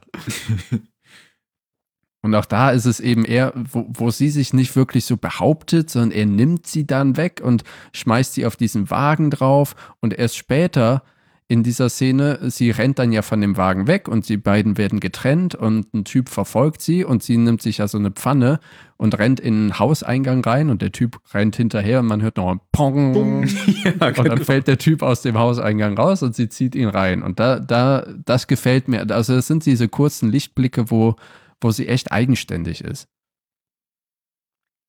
Mhm. Nichtsdestoweniger, sie versteckt sich dann ja vor, vor ihren Verfolgern im Korb und dann kommt der Affe wieder, der nämlich ein kleiner Verräter ist und äh, verrät sie und dann wird äh, der Korb zugeschnürt und sie weggetragen. Genau. Auf ähm, einen LKW, ne? Ja. Auf einen LKW. Der dann? Der voller Munition und aber das habe ich nicht kapiert, wie die die Körbe vertauschen. Ja, konnten. das wird auch nicht gezeigt. Das, deswegen nee, konnte man das auch nicht kapieren. Das war ein bisschen blöd. Ja, du solltest Weil es ja auch nicht wissen als Zuschauer. Stimmt. Ja, aber da kann man sich doch irgendwas anderes einfallen lassen, wie, oh, sie haben die Körbe, sie haben es vertauscht. Oder man hätte vielleicht nicht zeigen dürfen, dass sie, dass sie die da reingetan haben, sondern dass da zwei LKWs stehen und sie nur auf die ja, zugerannt sind oder genau, so. Genau, zwei LKWs, das ja. wär's. Naja, da kann der Spielberg noch was von uns lernen. Ja, er war halt noch jung. Wir sind auch noch jung. Ja, genau. Also der Abend ist auch noch jung. Auch noch jung. Alles noch jung. Zweimal nein. genau, fand ich auch ein bisschen. Das war nicht so nachvollziehbar, aber ähm, sie wollten halt sie jetzt sozusagen weghaben. Das war so ein bisschen getrieben vom Plot. Dass sie die jetzt weghaben, dass Indy sozusagen über sie trauern kann. Aber genau, Indy. Und dann anfängt zu trinken. Und dann säuft, genau. Da, da, ja. Da. Aber erstmal. Ja, der, der, äh, der Truck explodiert ja, weil da ist ja neben Munition noch einiges an TNT oder anderem explosiven Zeug drauf. Genau. Aber erstmal sucht er ja noch Marion ähm, und dann kommt da noch diese Schwertkämpfer-Szene oder kommt die später? Ah ja, genau, genau. Die weltberühmte Schwertkampfszene mit diesem schwarz gekleideten, äh, säbelschwingenden Hühnen. Genau. Wo sich dann diese oh. Menge so teilt auf dem Marktplatz genau. und dieser Typ einfach da steht und sein Schwert von links nach rechts wirft und man sich so denkt, okay, wie macht er das jetzt? Ja. Handshot und dann first. zieht er einfach seine Pistole und schießt ihn um, guckt genervt, dreht sich um und geht weg. Und die Menge äh, klaut das Schwert und läuft weg. und der, das, der Fun Fact ist, in dieser Szene sieht man, Harrison Ford ist einfach verschwitzt bis zum geht nicht mehr. Ja. Und, und deswegen ähm, kam es ja auch nicht zu einem Kampf. Ja, ja, genau. Sie hatten halt erst geplant, den, äh, den, einen sehr choreografierten Schwertkampf zu machen, ähm, aber Harrison Ford war halt arschkrank an dem Tag. Oder Und es waren in, irgendwie in, 50 Grad oder so. In dieser Zeit. Ja, ja. Es, es, war nicht nur er krank, es waren alle krank, bis auf Steven Spielberg. Weil er ja. hat sich nämlich Dosenfutter mitgenommen aus ah. London und alle anderen, ähm, in Mexiko würde man sagen, Monte, hat Montezumas Rache. Ähm, also haben das lokale Essen halt nicht vertragen. Und hatten ja, Durchfall Harrison, und waren krank. Harrison Ford hat dazu selbst was geschrieben und ich äh, kann das mal kurz vorlesen. So, we were shooting in Tunisia and the script had a scene in which I fight a swordsman, an expert swordsman. It was meant to be the ultimate duel between sword and whip. And I was suffering from dysentery, also so blutigem Durchfall. Ja. Really found it inconvenient to be out of my trailer for more than 10 minutes at a time. We'd done a brief rehearsal of the scene the night before we were meant to shoot it, and both Steve and I realized it would take two or three days to shoot this. And in the last thing we were meant to shoot in Tunisia, and it was the last thing we were meant to shoot in Tunisia before we left to shoot in England. And the scene before this in the film included a whip fight against five guys that were trying to kidnap Marion, so I thought it would be a bit redundant. Hmm. I was puzzling how to get out of this three day shooting. So when I got to the set, I proposed to Steven that we just shoot the son of a bitch. And Steve said, I was thinking that as well. So he drew his sword. The poor guy was a wonderful British stuntman who had oh, practiced no. his sword skills for months in order to do his job and was quite surprised by the idea that he would dispatch him in five minutes. But he flourished his sword, I pulled my gun and shot him, and then we went back to England. Sehr schön. ja. Das können wir auch verlinken. Das ist so ein kleiner Business Insider äh, mhm. Ja. Haus rein. Ist schon im Slack. Auch dieses. Ah, nee, ist äh, in, in äh, der Weihnachts. Äh, in dem Google Docs ist es drin. Okay. Auch diese Szene haben sie im zweiten Teil wieder aufgegriffen. Hier. Und nur da klappt es nicht. Also sie müssen es ja dann immer ein bisschen abändern. Da klappt es nicht, weil dann irgendwie äh, hunderte von Schwertkämpfern hinter dem noch stehen und auf ihn Ja, nee, Indy, Indy, äh, Indy, Indy, Indy greift zu seinem Gürtel, aber da ist keine Pistole, ah, weil genau, er unterwegs verloren genau, hat. Genau, richtig. der will dann wieder, genau. Will wieder das auf der Brücke? Ja. Ja, ja, genau. genau. Ah, ja. Und dann rennen sie alle hinter ihm her und der genau, und rennt weg, weg wie ein Todesstern. Genau, den Sturmtruppen. genau. mhm. Sehr schön. Ja, und dann explodiert der LKW. Ja, und Indy ist traurig. Und trinkt. Und, und trinkt. trinkt. Und der Affe ist dann in einer Shisha-Bar. Genau, und der Affe ist bei ihm. Der Verräter. Der Verräter. Affe. Ja. Aber das Ach. weiß er ja nicht. Nee, das weiß er noch nicht. Weiß er eigentlich nie. Das weiß der Affe ja auch nicht, leider. Ja. Der Affe will doch nur seinem, seinem Boss einen Gefallen tun. Genau. Ähm, weil du eben von Henchmen gesprochen hast, da sieht man noch so, dass das alles keine, das ist ja jetzt hier keine deutsche Besatzung, weil das ist ja noch gar nicht im Zweiten Weltkrieg, aber das sind alles so Agenten, die sozusagen diese Killer, die lokale Killer anheuern. Mhm. Also das ist alles eher so eine Agentengeschichte. Das sind auch so Typen mit Panama-Hut und weißen Anzügen, wie man das so von Agentenfilmen kennt. Die das da alles in die Wege leiten. Ja. Und dann wird er zu Belloc eingeladen, also zu einem Herrn in der Bar. Ja. Und er will mit ihm einfach nur einen trinken. Aber Indy will nicht so richtig mit ihm trinken. Ne. Indy will ihm dann eigentlich die Fresse polieren und ihn äh, töten. Ich weiß gar nicht mehr, worüber sie sich unterhalten, aber es war Belloc sagt von Belang. Die ganze Zeit einfach, dass sie sich sehr ähnlich sind und dann sagt halt Indy, jetzt werden sie richtig gemein. und dann, ja, dann erkennt er halt, dass hier irgendwie ganz viele deutsche Agenten sind und sagt dann so, lassen wir es doch sofort ähm, hinter uns bringen, zieht dann die Pistole und dann ziehen alle anderen die Pistole. Und dann holen die Kinder von Sala Indy da raus. Das war schon irgendwie, also dass, dass da Sala seine Kinder reinschickt. Niemand schießt da halt auf die Kinder, aber ja, alle Männer, alle Männer lachen dann Indy aus, weil der ja von Kindern gerettet wird. Ja. Und äh, Salah hat ja in der Zwischenzeit jemanden aufgetrieben, der, der den, die Inschriften auf diesem Kopf des Stabes des Reh ähm, übersetzen kann. Und da fährt er dann mit Indy hin. Und da ist mir der Hintergrund von diesem Zimmer noch nie so aufgefallen. Das ist so ein, das ist so ein, so ein Fernrohr da auch, ähm, was da so in so einem, auf so einer Kuppel steht. Also das ist tatsächlich so ein Gelehrter, soll das da sein. Ja, und es ist ganz schön viel äh, Ramsch in, in dem, äh, in diesem Gebäude. Und ja. ich bin mir nicht sicher, ob es ein Kind ist, das da serviert oder ein, ein kleinwüchsiger Mensch. Ich dachte erst, das wäre eins der Kinder von Salah, aber das ist ja gar nicht bei denen zu Hause. Nee, es ist ja zu Hause bei diesem alten Mann. Ja. Und ich, es hatte auch irgendwie einen sehr alten Gesichtsausdruck. Es oder er, sagen wir mal er.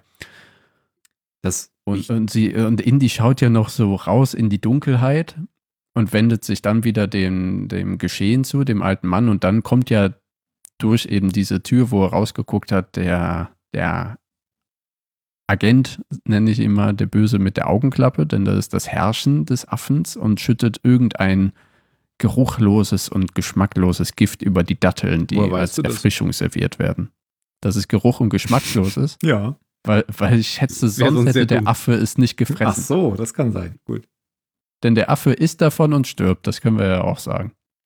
Der Affe isst davon und stirbt, das war natürlich alles Suspense, weil man ja wusste, dass die Dinger vergiftet sind und Indy die ganze Zeit mit so einer Dattel rumspielt und die dann essen will, zu guter Letzt, als sie sich alle freuen, weil äh, sie die ähm, den, das Kopfstück des Stabes des Reh entschlüsselt haben. Und dann fängt ne. Salah die aber auf und zeigt auf den Affen und sagt, böse Dattel. Ist böse Dattel. Das nicht auch in einem anderen Film, ich weiß jetzt nicht, ob es ein Indie ist, aber wo eben Getränk vergiftet wird und die Person es immer an den Mund führt, aber dann wieder absetzt und noch irgendwas sagt. Und das klingt wie eine Komödie. Ja, und wart, äh, wartet und wartet. Ich weiß ja, es nicht mehr bei diesem Kopfstück kommt ja noch dazu, dass ähm, das ja zwei Seiten hat. Und was sie jetzt rausfinden, ist, dass die Rückseite sozusagen die Vorderseite zu einem gewissen Teil negiert und dadurch die Position der Grabungsstätte verändert. Und hier Mr. Mr. Nazi-Kopfmann ähm, hat sich ja äh, das Medaillon in die Hand gebrannt, als er es angefasst hat. Und auf Basis dieser einen Seite graben die Nazis ja jetzt. Genau. Äh, okay. nach, der, nach der Bundeslade, aber sie haben eben die Rückseite nicht und deswegen freuen sich beide und sagen, und sie graben an der falschen Stelle. Hätte er mal mit beiden Händen zugegriffen. Echt mal, dieser Depp. Aber da dachte ich so, Oh, das ist ein bisschen konstruiert, aber nun gut, so, es sind Religionen halt, weil sie sagen ja, der Stab hat, muss, hat eine Höhe von sechs Klaftern. Und dann steht auf der Rückseite, man nehme einen Klafter weg zur Ehrung, habe ich vergessen. So, ja. Ja. ja. genau. Das finde ich aber eigentlich ganz gut durchdacht, auch, auch woher die das jetzt wissen, weil er dann diesen Handabdruck eben da drauf hat. Das fand ich schon ganz witzig. Ja, ja, ja. es ist sehr, es ist sehr rund. Aber äh, irgendwie fand ich es dann auch so ein bisschen gekünstelt, aber ich finde es nicht schlimm. Nö, es passt einfach gut in, das, in die Story rein. Man sieht das ja jetzt hier auch noch gar nicht, sondern in irgendeiner anderen Szene, wo er dann auftritt in der Wüste und dann so sagt, Heil Hitler. die und die Hand nach vorne hält. Genau. Ja, genau. Dann sieht man wieder, dieses Ding eingebrannt ist. Genau, aber jetzt haben sie, wissen sie, wie lang der Stab sein soll und sie gehen davon aus, dass die Nazis an der falschen Stelle graben und wollen jetzt eben auch selbst an diese Ausgrabungsstätte, denn Salah ähm, ist da ja beauftragt worden von denen, weil er mhm. ist ja der, der beste Gräber, habt ihr schon gesagt am Anfang. Ja, er, er sagt ja auch vor, da, also wenn die sich zuerst treffen, die machen da, also es sind da gute Leute dabei. Ähm, ich denke mal, er meint Beloc. Belosch meint er. Belosch, genau. Belosch. Aber äh, andere meint er, die verhalten sich eben wie die Axt im Walde. Ja. Äh, dass sie haben ja schon dieses Modell der Stadt gefunden und dadurch, dass sie da dann eben diesen Stab reingesteckt haben, graben sie es an der falschen Stelle und die beiden machen sich jetzt auf um eben in diesen Modellraum zu kommen, damit sie mit ihrem richtigen Stab die entsprechende Stelle suchen können, wo sie selber graben müssen, genau. wollen. Und sie müssen sich nicht groß verkleiden, weil sie sind dann sozusagen, schleusen sich da einfach als Gräber ein. Ja, genau. Da laufen halt viele Leute rum. Ein Fun-Fact noch über Kairo, ähm, das Dorf, wo sie das gedreht haben. Da haben sie 200 ähm, Parabolantennen von den Dächern erst abmontiert für den Shot am Anfang von ähm, Salas Balkon über die Stadt. ja, die hätten vielleicht ein bisschen komisch ausgesehen. ja, und man hatte halt damals noch keine Möglichkeit, die nachträglich zu entfernen. Das stimmt. Heute würde man das anders machen. Dabei können die doch nachträglich so ein krasses Gewitter anlaufen lassen. ja, aber das sah oh ja jetzt auch ein bisschen künstlich aus. Das war schon so Ghostbusters. Ich gut. ja. Ich, oh, stimmt, ich habe auch an Ghostbusters. Also, beziehungsweise ich wusste nicht, woran ich denken muss, aber mir kam es so bekannt vor und jetzt Dankeschön, Ghostbusters. Ja. Naja, ähnliche Zeit. Ja. Denn das ist da, wo äh, sie graben. Denn genau. ähm, durch sie den haben kürzeren ja die Stab. Gefunden ja. Und äh, wissen jetzt, wo sie graben müssen und graben jetzt quasi direkt mitten in der Nazi-Basis haben sie einfach ein zweites Loch aufgemacht. Ja, aber erstmal müssen sie ja, also jetzt grabt ihr ja schon, wir müssen ja jetzt erstmal in den Kartenraum. Ja, aber da steckt ja halt das Ding rein und weiß, wo es lang geht. Und da steht was drauf auf, auf, dem, auf dem Modell. Ja, nicht Wenn, berühren. Nee, irgendwas steht. Echt? Nicht berühren? Okay. Nee, nicht steht stören. Made in China. Stören. Genau. Nicht stören. nicht stören, ja, genau. Das steht bestimmt drunter, Made in China. Und da, aber jetzt müssen wir nämlich noch nicht mal stören heißt, was? Also ich weiß, was nicht stören heißt, aber warum steht da nicht stören? Sie wollten einfach zeigen, dass die Deutschen Vandalen sind, oder? Die da äh, Graffiti Ah, und dann haben sie einfach nicht stören, weil ah, wir müssen Umlaut reinmachen und nicht genau. Deutsch bestimmt viele ja, Leute. Ja, genau. Immerhin war ein Umlaut drin. Sie haben nicht, nicht Storen. Nicht Storen. nicht Storen mit nicht so einem durchgezogenen O. dieses, dieses skandinavische O. Nicht Storen. Genau, jetzt äh, muss ich leider, ähm, weil die Bundeslade hat nämlich auch ein Thema und das hört man hier vielleicht nicht zum ersten Mal. Man hört das vielleicht sogar schon, wenn die sich ähm, drüber unterhalten da, ähm, in, in den USA noch. Aber jetzt kommt das ganz ähm, markant, dieses Thema. Und das will ich jetzt auch nochmal anspielen. Und damit haben wir immer noch nicht den zweiten Teil vom Riders Marsch an. Das ist dann unser Abspann. Ja, genau. Dann hier das ähm, Thema über die Bundeslade.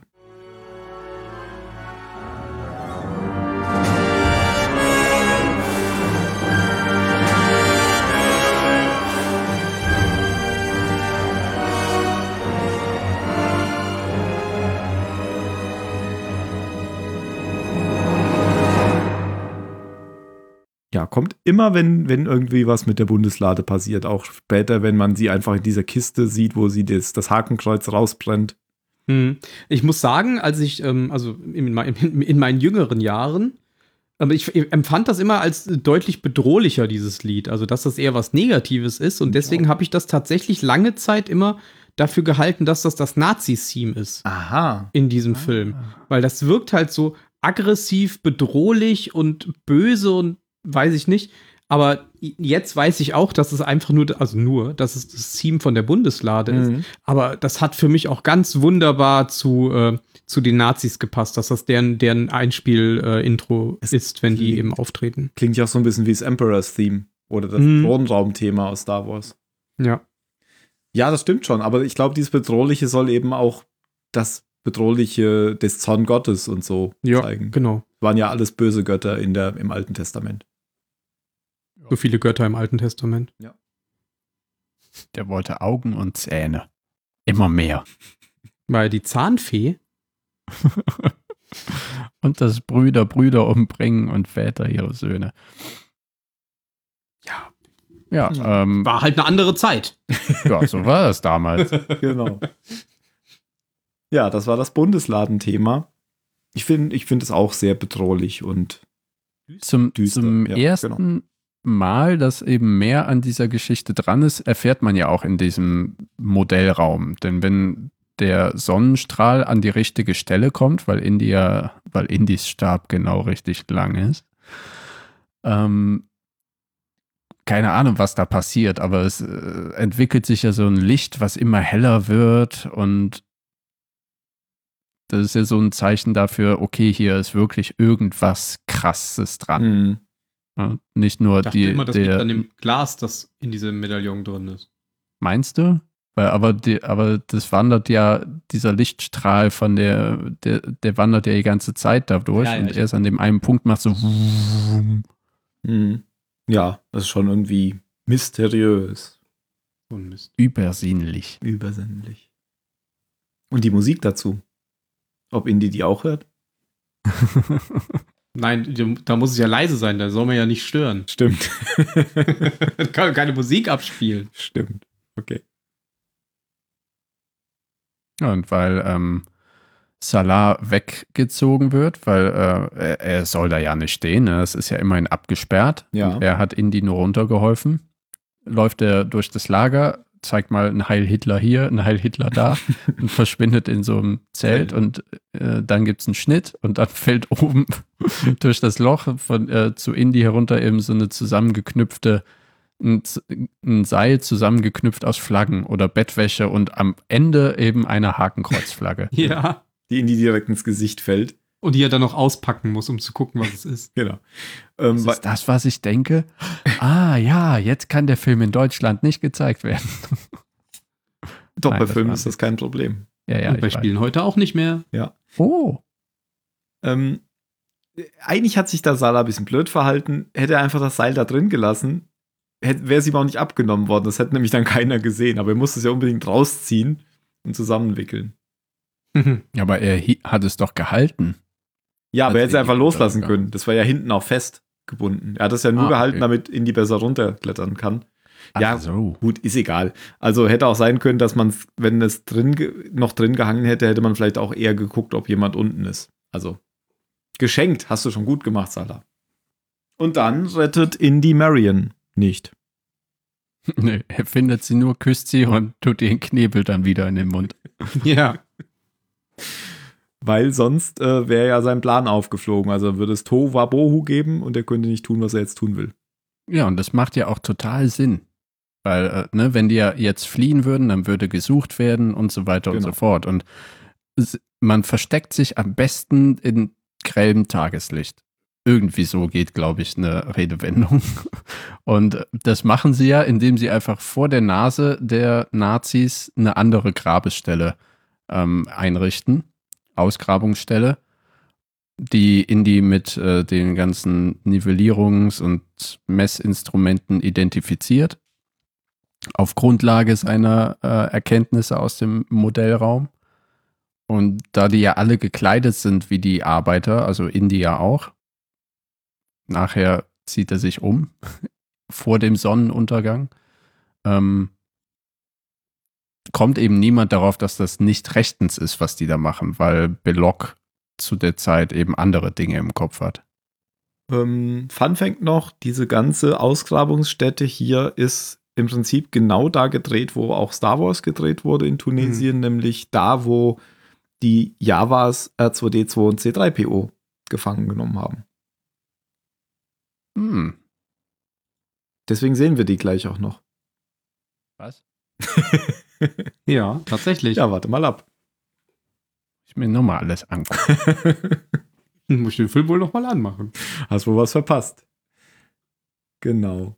Da läuft jetzt noch so ein Sideplot, dass ähm, die Nazis auch inzwischen bemerkt haben, dass sie offensichtlich nichts finden und deswegen äh, Marion nochmal befragen wollen. Wie, die ist doch tot. Ja, ach so. Okay. Sie wissen ja offensichtlich, nee. dass sie nicht tot Indy ist. Indy hat sie ja wiedergefunden. ja. Und außerdem haben sie sie ja gefangen genommen. Also sie wissen ja, dass sie nicht tot ist. Indy weiß es jetzt auch. Und sie wollen sie nochmal. Geil, wenn die Nazis kommen. Wie kommst du denn hier ins Lager? ist doch tot. Und dazu. Wir haben dich doch auf den explosiven Wagen gestellt.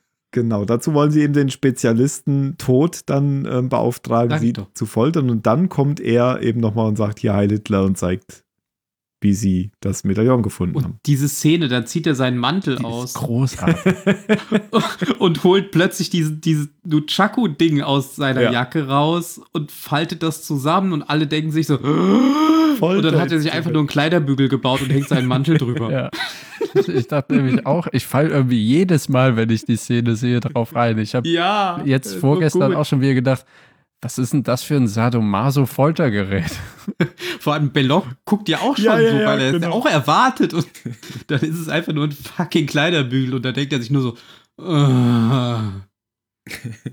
Ja, und vorher hatten sie ja nochmal den, den Trinkwettbewerb sozusagen wiederholt, in dem Marion äh, äh, Belloc unter den Tisch gesoffen hat, weil sie ja. fliehen wollte damit. Sie hatte dann vor, irgendwie zu fliehen. Sie hat sich auch das, das, Messer schon unter dieses Kleid gelegt, was sie dann anziehen sollte, so dass sie das dann auch mit, mit dabei hat. Und irgendwann ist Belloc dann aber so voll, wenn sie das Messer rausholt, dass er einfach nur noch lacht. Ja, und sie will ja abhauen und dann kommen die, die Nazis ja rein. Genau. Mit dem Kleiderbügel. Aber dann, ähm, was machen sie denn? Achso, die gehen dann raus und lassen sie allein mit dem Foltermeister.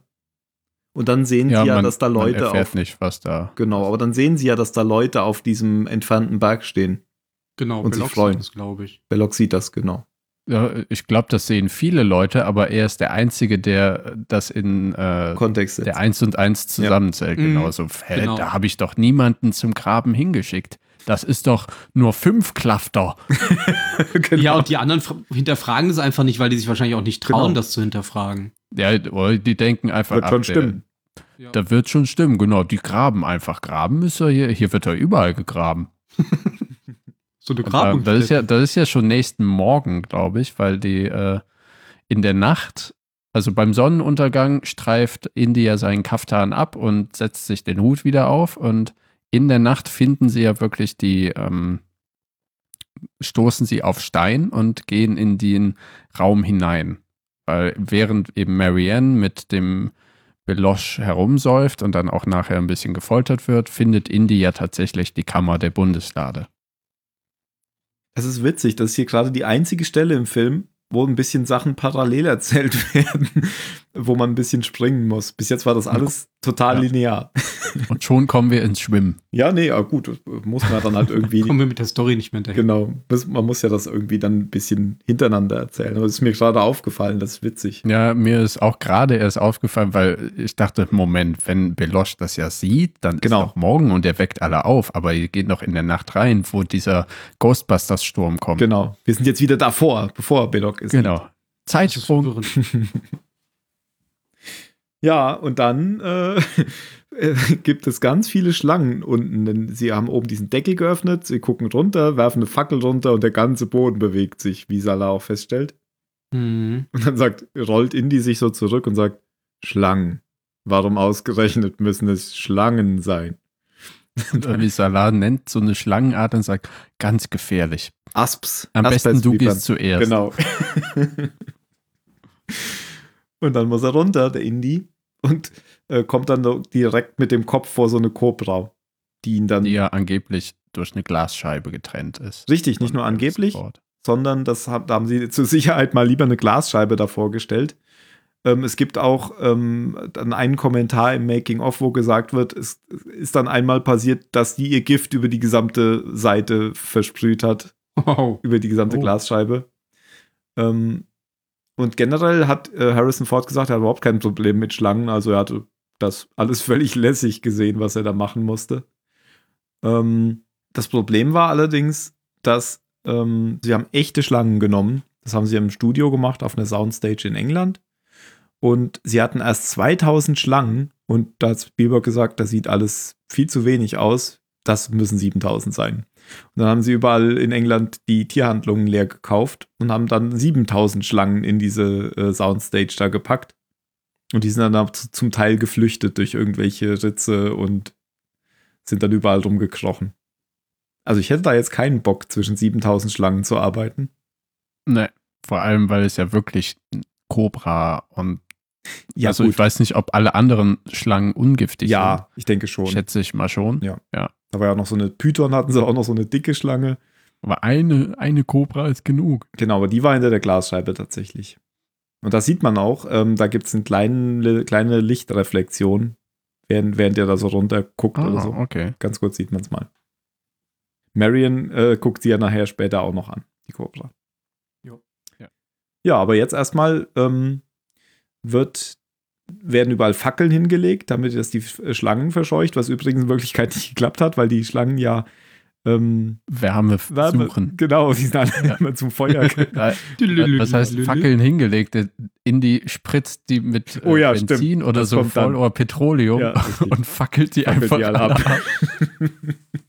Das war auch nicht nett gewesen. Ja. das ist auch etwas, was, glaube ich, im dritten Teil so nicht vorkommen würde.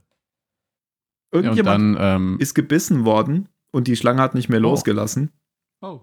Und dann hat, wer hat das denn erzählt? Hat das sogar Harrison Ford erzählt? Dann, dann muss man die Schlange am Schwanz ziehen, dann lässt sie wieder los. Also, falls ihr mal gebissen werdet von der Schlange und die lässt nicht los, einfach ziehen hinten. Das muss dann wahrscheinlich jemand anderes machen. Dann lässt sie los. ja, Salah kommt dann ja hinterher und die beiden heben dann mit äh, Stecken, die auch so aussehen, als wären sie dafür gedacht, ähm, die Bundeslade aus ihrem Verschlag. Und mhm. Mhm. ja, äh, bergen die Bundeslade. Öffnen sie hoch. Ja, nee, natürlich nicht. Sie sind ja nicht dumm. Und äh, außerdem Salah ist ja ein Ungläubiger, ne? Stimmt. um,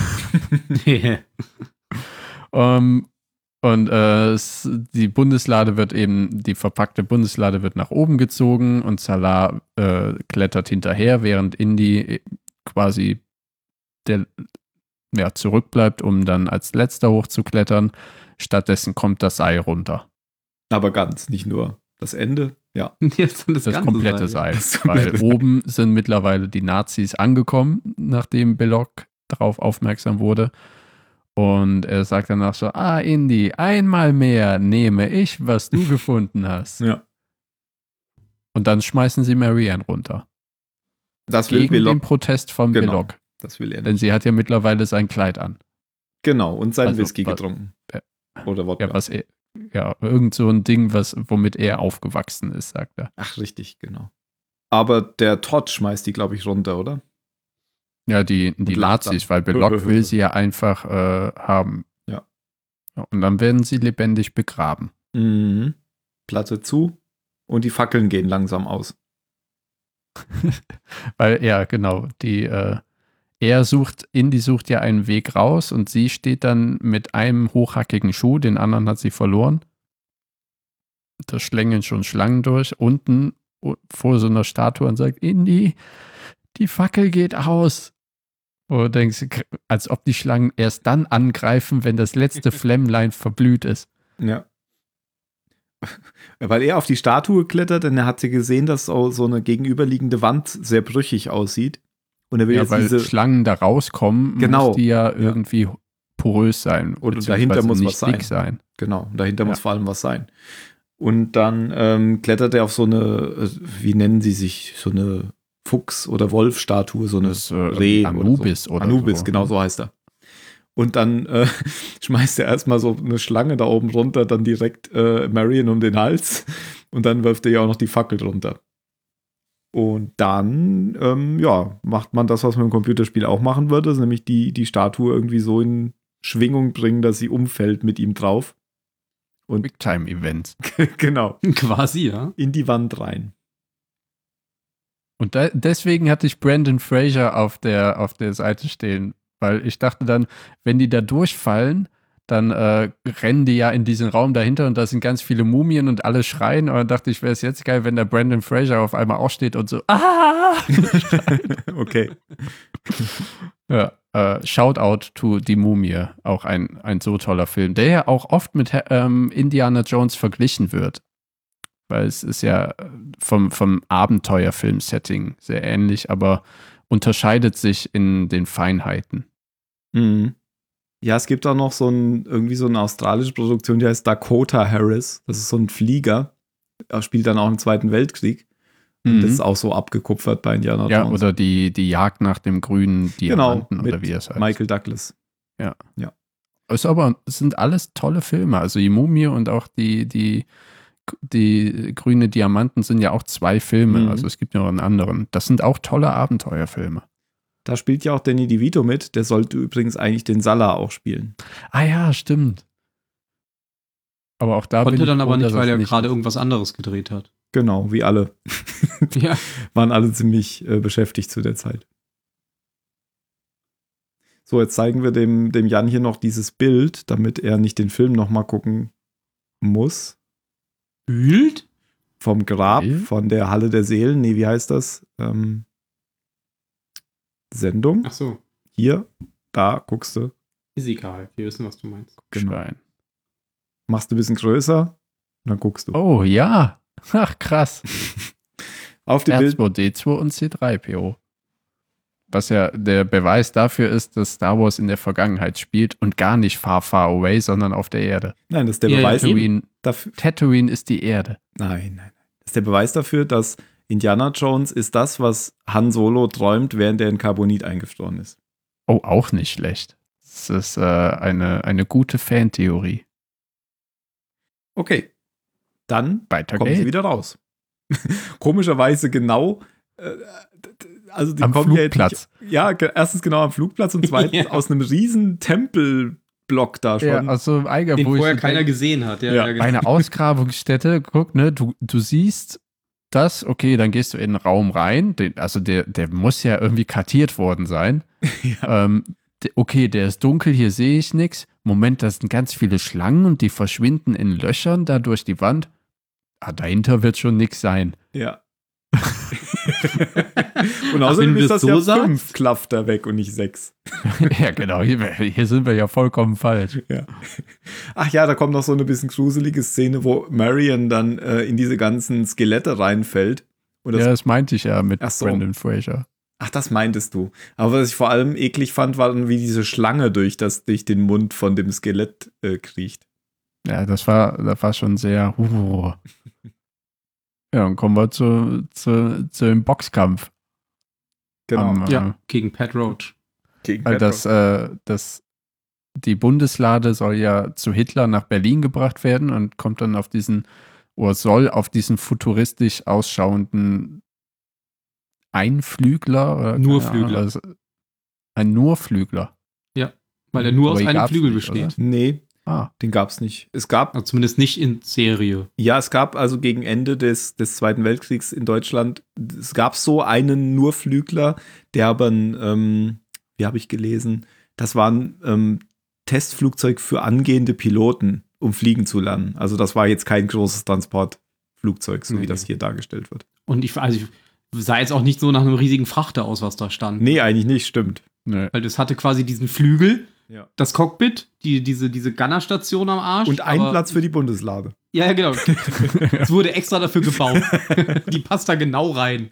Ja. Aber auch da dachte ich irgendwie so mit, also dieses Flugzeugkonstrukt mit auch den Propellern hinten und so weiter, das sah irgendwie äh, recht futuristisch aus. Mhm. Und die Nazis, die hatten ja auch irgendwie das erste Düsenstrahl-Flugzeug äh, gegen ja. Ende des Krieges. Ja, aber sie wollten ja einfach so Comic-Sachen, glaube ich. Das ist einfach so. Das, das, äh, dieses ganze Indiana Jones, das kommt ja aus solchen Comics und Filmen aus der Kindheit von äh, mhm. Lucas. Ja. Und da wollten sie einfach so, ich glaube, die, diese Überzeichnungen sind da deswegen auch einfach drin.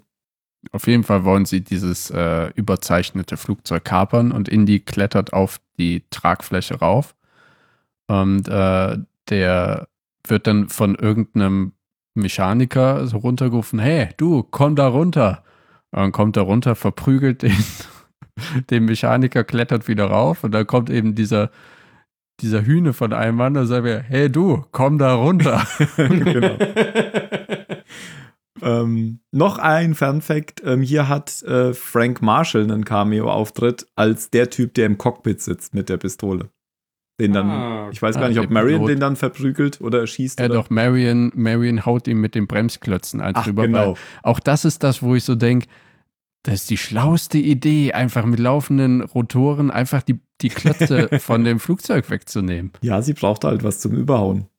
Obwohl ich glaube, dass die Klötze das Fl äh, Flugzeug nicht aufgehalten hätten, weil wenn sie ihm ja einen überzieht, dann fällt er im Cockpit nach vorne, der mhm. Pilot, und mhm. drückt quasi auf Vollgas. Ja. Und ich glaube, dann machen Brems Bremsklötze auch nicht mehr viel aus. Ja, kann schon sein, ja. Das ist auf jeden Fall Frank Marshall, der Produzent. Ja, ist dann in die Luft gegangen. Hat er sich da auch wieder Hoppla, sorry. Ja, und während äh, Indy sich prügelt, klettert Marion ja ins Flugzeug. Ja, und die, äh, die Kanzel schlägt zu und sie kriegt sie nicht mehr auf klettert dann, glaube ich, muss sie ja durch das Innere des Flugzeugs klettern, um hinten in die Gunner-Position mhm. zu kommen, oder? Ja, genau. Und dann schießt sie ja, glaube ich, den Tanklaster an sodass der anfängt, äh, die, das Kerosin rauszublasen. Ah, nee, nee der, der Tanklaster wird von der Tragfläche. Das ja. Flugzeug dreht Ach, sich. Stimmt, das war ein bisschen ja. blöde Konstruktion, oder? Der Stopfen ist neben, sodass, wenn er aufgeht, dann läuft auch gleich der Tanklaster aus. Ja. ja und es steht auch so, dass er in Reichweite vom Flugzeug ist. Genau, komplett auf und dann kommen noch Soldaten Nachschub, weil. Äh, Warum kommen die eigentlich? Ja, kommen die mit der Bundeslade an oder? Oh, gute Frage. Warum kommen die eigentlich? Auf jeden Fall schießt Marion sie zu Brei. Ja. Was das Feuer dann auch entfacht. Genau, und dann explodiert eben der, der Laster und daraufhin ähm, werden die Leute im Lager alarmiert. Da fällt dem, dem Major fallen die Füße vom Tisch. Genau, weil plötzlich explodiert was und das geht ja gar nicht, weil der hat sich ja dafür gemeldet, weil da keine Action ist. Genau. Der ist es ja gar nicht gewohnt, dass er Entscheidungen treffen muss. Ja, long story short, die ähm, jagen das Flugzeug in die Luft und Indy kann in letzter Sekunde mit Marianne entkommen, weil sie kriegen äh, die Kanzel wieder auf. Der Hühne wurde inzwischen von, äh, von den, wie heißen die Dinge, Propeller, Propeller und gethermomixed. Ja. Das sieht man tatsächlich. Schöne Szene nichts. übrigens. Ja. Nee, das sieht man nicht, aber du siehst das Blut das überall Blut rumspritzen, ja. was auch explizit genug ist. Mhm. Weil der Film ist ja schon sehr explizit. Auch in, in, in der Taverne im, in, in Nepal bekommt einer ja auch einen Kopfschuss ja, von hinten stimmt. und du siehst das ganze Gesicht so. Also für Indiana Jones ist der wirklich am, mit am brutalsten. Ja. Und dann entscheiden die Deutschen, während es also am Flughafen explodiert, wir schaffen die Bundeslade mit dem LKW weg. Neuer Plan. Wir fahren nach Kairo. Genau. Ja, und Indy kann äh, Marion retten aus dem, aus dem Cockpit, weil es aufschießt.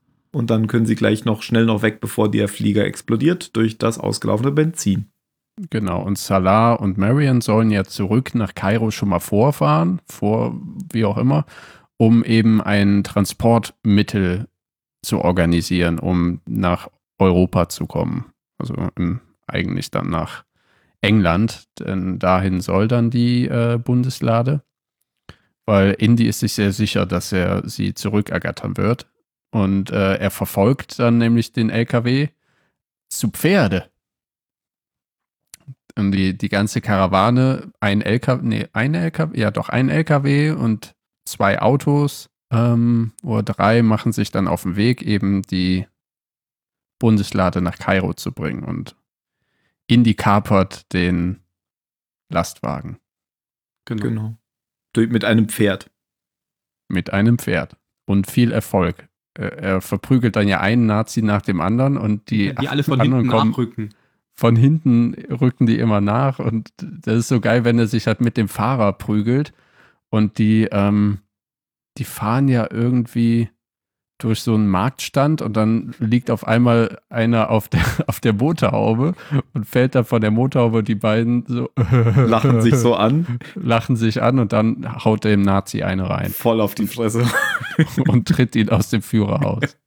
Das ist eine, ich finde, das ist eine ganz grandiose Action-Szene, diese ganze Verfolgungsjagd. Und da sind Total. auch sehr viele äh, Stuntmans verschlissen worden, hätte ich fast gesagt, äh, benutzt worden. Weil man sieht ja noch, wie sich Indy unter dem ganzen Auto durchseilt, dann mhm. hinter dem Auto hergezogen wird. Da hat man gesehen im Making-of, dass sie sogar noch so einen Graben äh, ausgehoben haben, damit der tiefer sozusagen unter dem Auto liegt, weil das sonst viel zu flach gewesen wäre. Also das Auto ist dann wirklich halt über so einen kleinen Graben gefahren die ganze Zeit. Das hat man da nicht gesehen. Ähm, ja, war alles sehr, sehr schön. Und wie, da hat man dann gesehen, wie der dann so vorne über das Auto fällt. Da war da eine Platte mit Holz davor zum Beispiel. Weißt mhm. du, der, wo, wo, er dann eigentlich so am Mercedes-Stern hängt. Da fällt er vorne so runter. Das ist auch so ein schönes kleines äh, Detail einfach, dass sie einen Mercedes haben und der Mercedes-Stern, er hält sich dran fest und der knickt nutzlos, wie er ist, einfach ab. ja. ja. ja. Find, und auch die, diese Action-Sequenz wird ja in den nachfolgenden Filmen auch immer wieder aufgegriffen. Ne? Die, die Verfolgungsjagd in den Motorrädern in Episode 3, äh, im, im dritten Teil. Ja. Oder auch die, ähm, die ja, zum Beispiel auch die Panzer. Ähm, ich meinte aber jetzt in, im vierten Film, wenn sie die Autoverfolgungsjagd durch den Dschungel haben, das ist ja total ähnlich. Da mhm. ist er ja auch und prügelt sich mit einem Sowjet nach dem anderen. Mhm. Wo sie halt wissen, äh, die erfolgreichen Dinge des ersten Filmes, die werden immer wieder genommen, eben weil sie erfolgreich sind. Ja, so eine Szene, die ist da nicht so gut gealtert, fand ich vorgestern. Ähm, das ist diese Szene, wo das Auto von der Klippe fällt. Das ja. ist noch okay, aber das sah schon ein bisschen. Und dann fallen zwei Männer noch hinterher oder so. Ja, aber das, da hat man schon richtig gesehen, dass es ein Bild war. Ja. Das ist ja oft, oft nicht so. Oft sind die Matte Paintings sehr schön. Aber hier war es, das war nicht so richtig gut gealtert. Aber ansonsten muss man sagen, ist der Film eigentlich ziemlich gut gealtert. Klar, so manche Special Effects mit der Bundeslade und so, die haben halt so ihren eigenen Stil. Aber ich finde, das sieht alles gut aus. Ja. Das ist halt alles so ein bisschen trashig durch diese. Naja, kommen wir später noch zu. Ähm, Harrison Ford hat erzählt, dass er sich verletzt hatte bei dem Fl Kampf mit dem Flugzeug und dass er ähm, eine Arterie, glaube ich, sogar im Bein verletzt hatte da hat er gesagt, ja, normalerweise ähm, wären wir jetzt da in die Intensivstation gefahren, aber da sie ja jetzt hier irgendwie in der Wüste waren, hat man halt Eis drauf gemacht. Ach krass. der Typ, der ist auch hart im Nehmen, ne? Wenn er liest, also ich habe mir diese, diesen Durchfall gegoogelt, den die da hatten, und das war irgendwie blutiger Durchfall und dann noch Arterie verletzt und alles. alles im Dienste äh, nicht der Wissenschaft, sondern des Films. Ja, ich weiß, dass er beim zweiten Teil ja einen Bandscheibenvorfall hatte die ganze Zeit. So war das früher beim Film. Krasser Typ. Und heute, heute machen sie, heute lassen sie sich Blade nennen und rauchen Pop im Trailer. Ja, da war Indie, war da ja noch nichts. Hättest du mal mit Werner Herzog einen Film gedreht, dann hättest du aber hättest du mal mit Sachen wie, über die heißen der noch? Ach Gott, dieser, dieser deutsche Eskalationsschauspieler. Klaus Kinski? Genau. Ja, hättest du mal mit Klaus Kinski einen Film gedreht. Manchmal Wirbel in Amerika hier, wirst du mal sehen hier, Wirbel in Amerika. Sie verstecken dann den LKW sehr schön nach der Verfolgungsjagd, indem sie in so eine Garage reinfahren und dann den Stand davor stellen. Ja, plötzlich ist ein Geschäft draus geworden. Genau. Auch das im dritten Teil wieder persifliert, oder? Da machen sie das doch so ähnlich, aber dann fährt der LKW dahinter mit dem Na der Nazi-LKW. Ja, es ist ein versteckter Nazi-LKW. Ja, genau. Sie dachten, es wäre ein Geschäft. Genau, ja, ja. Äh, Brody verstecken sie da drin, oder? Ja, und ja. dann plötzlich ist er weg. genau. Wasser? Nein, Fische lieben sich darin. Spricht hier jemand Altgriechisch? Brody ist ein er weltgewandter Kerl. Ja. Er taucht unter, er kennt Leute in jeder Stadt, er spricht tausend Sprachen. Altgriechisch. Spricht hier jemand Altgriechisch? Gut, dann äh, ja, sind wir, verlassen wir jetzt Kairo und äh, Ägypten. Per Schiff. Per Schiff, genau. Mhm. Und jetzt kommt äh, das, was im James Bond-Film eigentlich immer zu der Sexszene führt, wo die Kamera dann so wegfährt aus dem Bullauge heraus oder so, also so wegdreht. Ähm, weil Indy jetzt hier seinen geschunden Körper pflegen muss und ähm, Marianne versucht ihm zu helfen, haut ihm aber erstmal diesen drehbaren Spiegel so ordentlich unter Das ist einer meiner Lieblingsszenen. Ja. Äh, wo er dann so, oh, sagt und sie. Er sagt nicht äh, nur, hast oh. du was gesagt? Was? Nee, es ist kein Oh, er schreit das ganze Schiff zusammen. Man sieht dann eine, eine Blende von außen von dem Schiff und man hört den Schrei noch. Ja. Und sie, hast du, hast du was gesagt? genau. Und dann ähm, zieht sie ihm ja das Hemd aus um seine Schusswunde, weil er während der Verfolgungsjagd ist er nicht nur unter dem Lastwagen lang, sondern er wurde ja auch angeschossen und so weiter. Ähm, was ja auch in dieser Verfolgungsjagd super schön ist, weil ja nachher der eine Nazi den gleichen Weg antritt wie er, eben über die Motorhaube und dann unter den Lastwagen, aber es nicht so clever anstellt und dann einfach überrollt wird. Ja, und da sieht man auch noch so, wie die, die Arme noch mehrmals so hoch. Erst einmal und dann hinten sind ja zwei Reifen am Auto, geht es noch so zweimal hoch. und ähm, jetzt zu Schiff will Marianne sich halt auch wirklich um ihn kümmern und sie küssen sich und dann schläft er ein. das ist irgendwie schon während des Kusses. und sie dann nur so, Jones? Der sollte ja ursprünglich, glaube ich, sogar Smith heißen. Richtig. Aber Jones ist einfach viel besser. Spielberg hat gesagt, ich finde das alles toll, was wir hier machen wollen. Da hat das Drehbuch gelesen, hm, nur den Namen finde ich doof. Und dann hat äh, George Lucas gesagt, hm, Jones? Okay. Besser als Smith. Stell dir mal vor, Vader hieß Darth Smith. Smithers. Darth Smithers. Ja, und während die äh, im, in der Kajüte sich ausruhen, brennt die Bundeslade im äh, Laderaum das Hakenkreuz weg. Ja, genau. Wieder mit Guter dem Mann. bekannten mit dem bekannten Bundesladensong. Ich glaube, wir machen jetzt noch mal kurz einen kleinen Abstecher zum dritten, also zum, zum dritten Teil, aber zum zweiten Teil, den wir als drittes abspielen. Der zweit, zweite Teil eines Marsches ist ja normal immer so ein bisschen behäbig und so für die Tuba oder so. Ähm, das hier nicht ganz so, aber behäbiger als der erste ist er auch. Klingt dann so.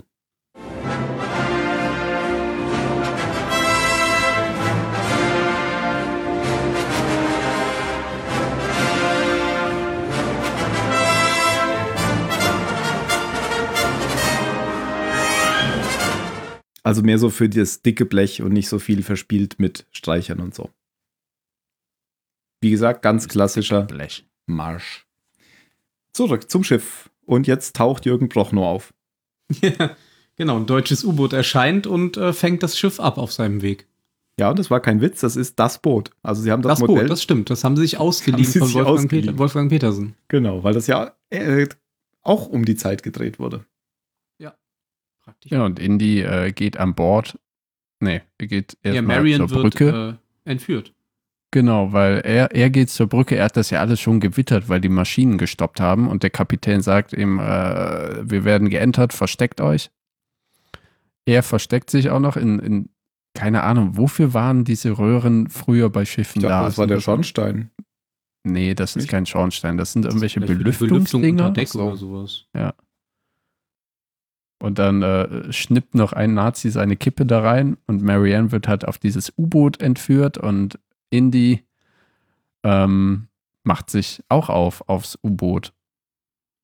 Im wahrsten Sinne des Wortes.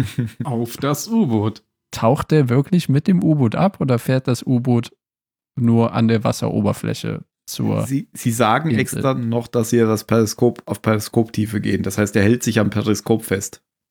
Ja. So muss es sein. So war es auch tatsächlich, das habe ich hier irgendwo gelesen. Warte.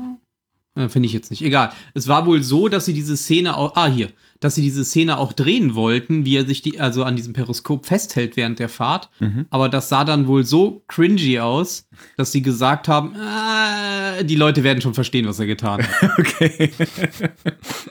ja, es, man hätte es auch einfach haben können, weil die U-Boote früher sind ja eigentlich nie getaucht. Die sind ja nur getaucht, wenn irgendwie Feind ja. zu sehen war.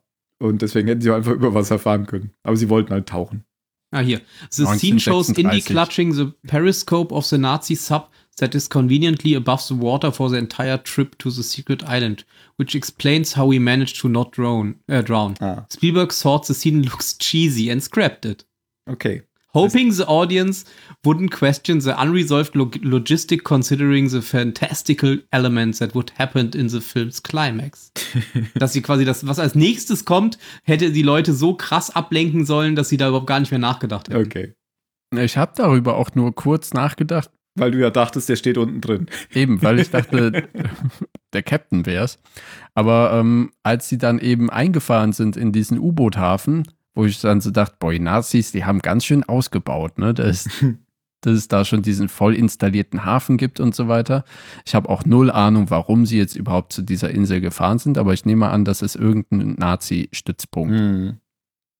Und äh, Indy wird ja hinter Kisten gezeigt und er ist halt triefend nass. Und das war für mich Erklärung genug eigentlich. Ja. ja. Der Typ kann sich einfach da festhalten und äh, will sich dann Nazi-Klamotten besorgen und äh, schnappt sich den ersten Wachmann und der ist einfach zu klein.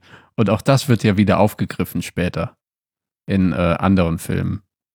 Echt? Im, also im, im, dritten wird das äh, aufgegriffen. Jedenfalls im, im dritten, im, in dem Spiel zum dritten Mit Teil. Mit dem Butler oder was?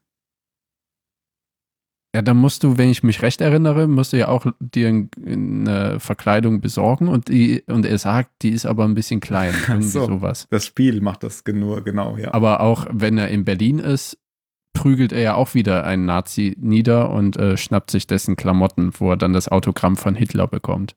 Ja. Stimmt, wo er den Hut noch so nach oben wirft.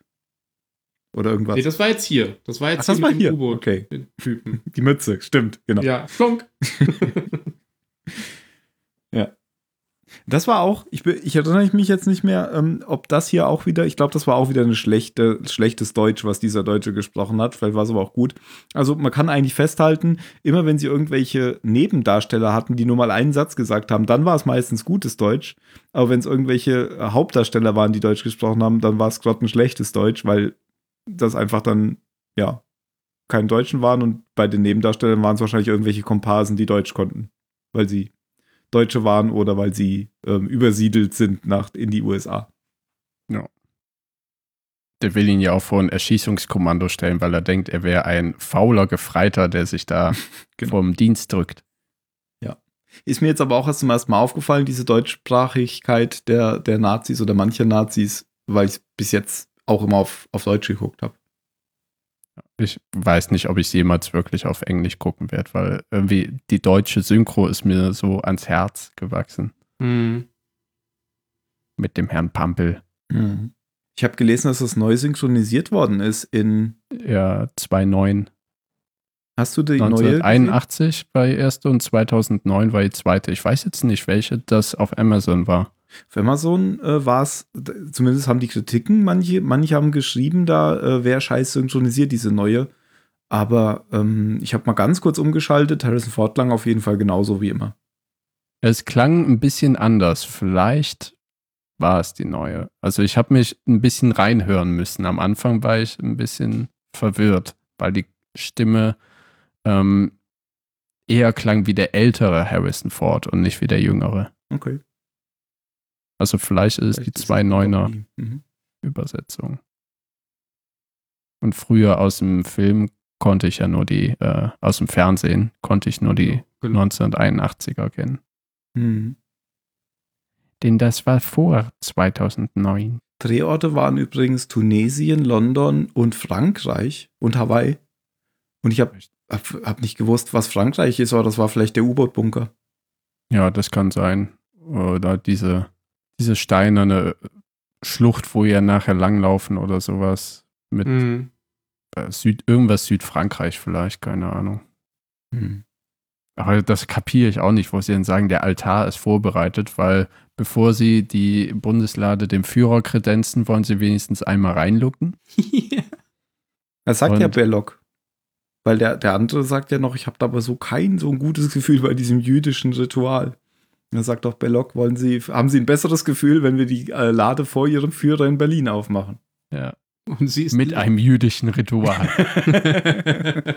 Was ist denn das für ein Schwachsinn? ja.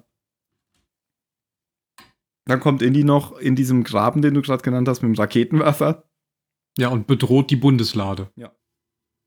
Was denkt der Mann sich eigentlich? Ja, anscheinend nicht viel, weil Belloc schafft es ja, ihn zu überreden, dass er das ja eigentlich gar nicht will und dass er ja eigentlich auch wissen will, was da drin ist und dann lässt sich ja. in die gefangen nehmen. Ja, und das ist ja das, der, der Klimax, oh, wie, äh, wirklich der Höhepunkt dieser Hin und Her von den beiden. Weil Belloc sagt ja immer, wir sind doch eigentlich gleich und Indy will es ja nie wahrhaben. Er sagt ja auch zu Belloc, äh, deinesgleichen kannst du hier im, am Boden der Kloake suchen. ähm, das sagt er ja zu ihm in Kairo. Ja, ja. Und jetzt fällt wirklich der Groschen so, ja, klar, natürlich kann ich nicht mit der Panzerfaust die Bundeslade in Stücke schießen. Ja. Was ich dann noch ein bisschen äh, im Hintergrund witzig fand, ist, dass dieser Todd irgendwie total fertig war und nimmt diese Unterbrechung einfach mal, damit er sich ja. neben auf die Seite setzen kann. Ja, wenn du die ganze Zeit deinen Lack- und Ledermantel tragen musst ja, bei jeder Hitze, okay, ist bestimmt schon ganz schön heiß. Ja, er lässt sich gefangen nehmen und sie gehen zum äh, vorbereiteten Ritualort. Diese, und der jetzt ist Belloc im Zeremonienoutfit eines, mhm. keine Ahnung, jüdischen Priesters. Ich weiß nicht, was das äh, sein soll, sein Outfit.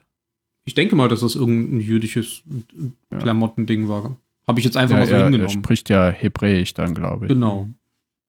Und Indy und Marion sind an den Marterpfahl gefesselt und müssen zuschauen, wie sie äh, das Ritual vollenden und die Bundeslade öffnen. Und da drin ist Sand.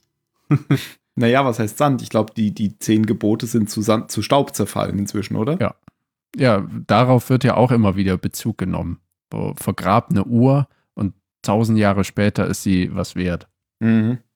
Aber die Vergänglichkeit der Dinge, die vergraben werden, die ist da äh, offensichtlich. Mhm. Aber was nicht rausgeht, sind eben Gottes Worte oder wie, äh, diese Seelen. Es sind ja auch anscheinend irgendwelche Seelen in dieser Bundeslade.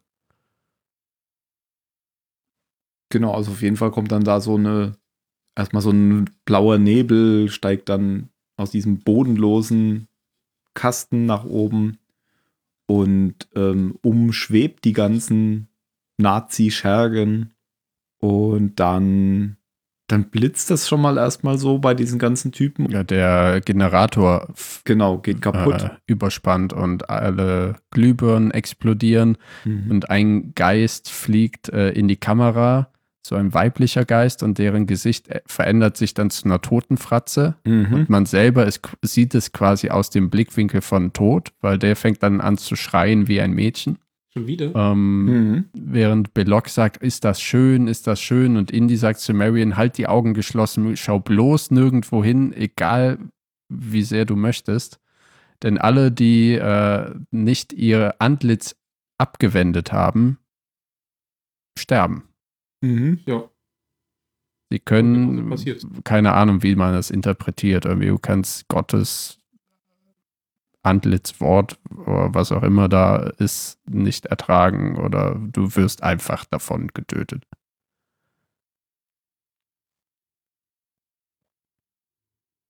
Mhm. Ja, und wenn alle Nazis tot sind, sind die Knoten auch nicht so fest geschnürt und dann können die beiden sich auf einmal losmachen. Genau. Stimmt. Ja, aber man muss nochmal drauf eingehen, wie die sterben, weil die sterben alle auf sehr ikonische und sehr unterschiedliche Weise. Ja. Ähm, Todd, der zerfließt, oder? Ja, genau. Ja, die beiden Nazis nein, zerfließen. Nein, nein, nein. Der andere wird implodiert, also da wird die Luft rausgesaugt. Bei ihm wird die Luft Belloc explodiert, ne? Und wer? Was? Be ich meine, Belloc explodiert. Belloc, ja, der, ja, genau, der explodiert so richtig in Flammen. Erst ist ja diese Flammenwand und dann explodiert er dahinter und, und ähm, der Tod zerläuft. Sowas. Ja, der schmilzt. Ja. Was, Dietrich? Dietrich? Der, der wird, der, der wird, da wird die Luft rausgezogen. Der, Ach, stimmt, der wird. Genau. Ja, stimmt, genau. Ah, ja. okay. Ich hatte es irgendwie auch im Kopf, dass der so ein bisschen. Ja, das haben sie auch im Making-of nochmal gezeigt. Da haben sie halt einen Plastikkopf gemacht, wo sie die Luft dann raussaugen. Und bei dem anderen haben sie wirklich ähm, aus Wachs äh, Hautschicht über Hautschicht aufgetragen. Verschiedene Wachsschichten. Mhm. Unten halt das Fleisch und dann die Hautschichten drüber. Und deswegen sah das halt dann wirklich so aus, dass ihm dann dass ihm die Augen Zeitraffer so irgendwie genau. durch mit einer Hitzelampe oder so angestrahlt. Genau. Ich meine, das sieht ja schon sehr sieht krass aus. Ja, krass aus, aber ja auch splattermäßig tatsächlich. Also ja, es ist, ja ist aber da noch diese schöne filmische Handwerkskunst. Ja, genau. Mhm. Also ich, ich finde jetzt nicht, dass das besonders kitschig aussieht, sondern das passt irgendwie zu dem Stil. Ja, total. Finde ich auch. Es soll ja auch comicmäßig überzeichnet sein. Ja, und alle sind tot, bis auf zwei. Ja. Und wie auch immer, ich stelle mir vor, dass die beiden einfach mit der Lade aufs, auf das U-Boot gehen und damit nach London fahren. Das habe ich mich auch gefragt, wie die das geregelt haben. Ob die den einfach so unter den Arm geklemmt haben und den Hügel runtergelaufen sind. Scotty beam uns hoch. Vielleicht.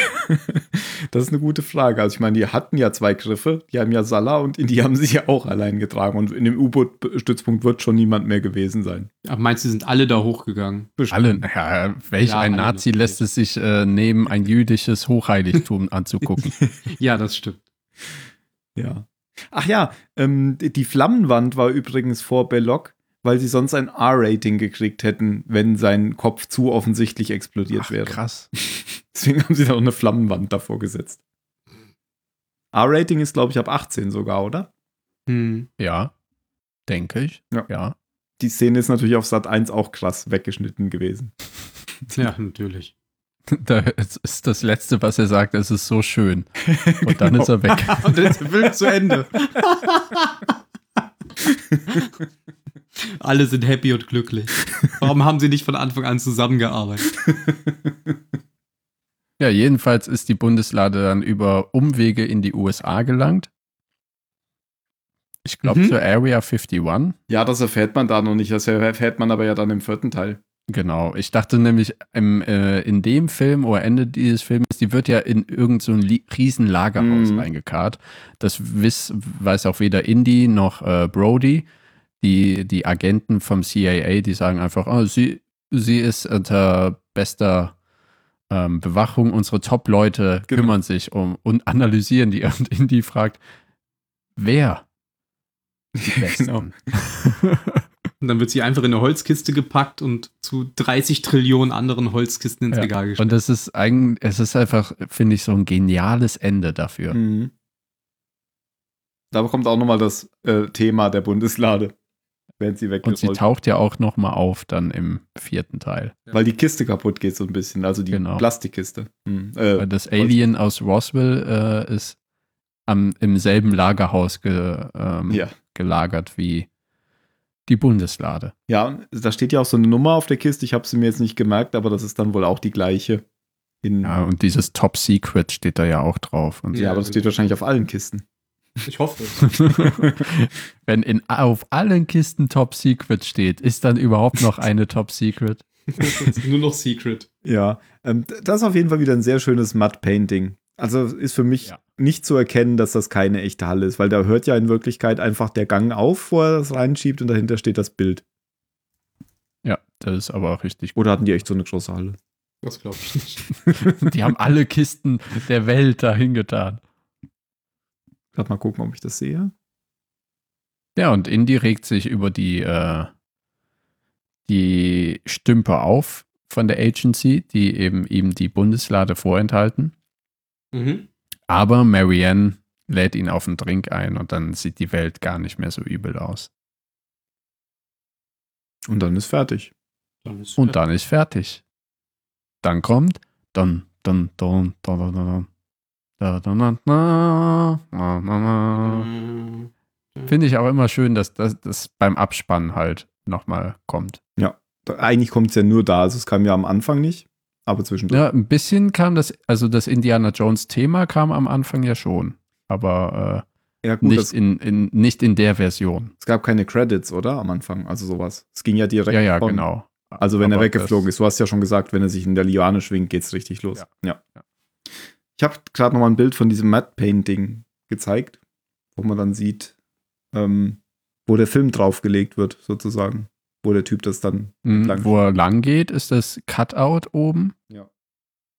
Und äh, das, das sieht man kaum. Ja. Oder, nee, eigentlich gar nicht auf dem unteren Bild.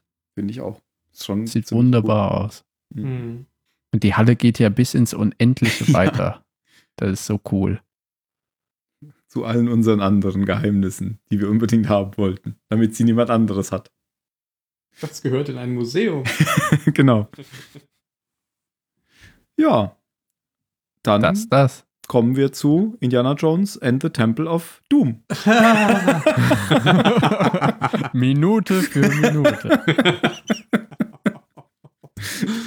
Das hast du nicht gesagt.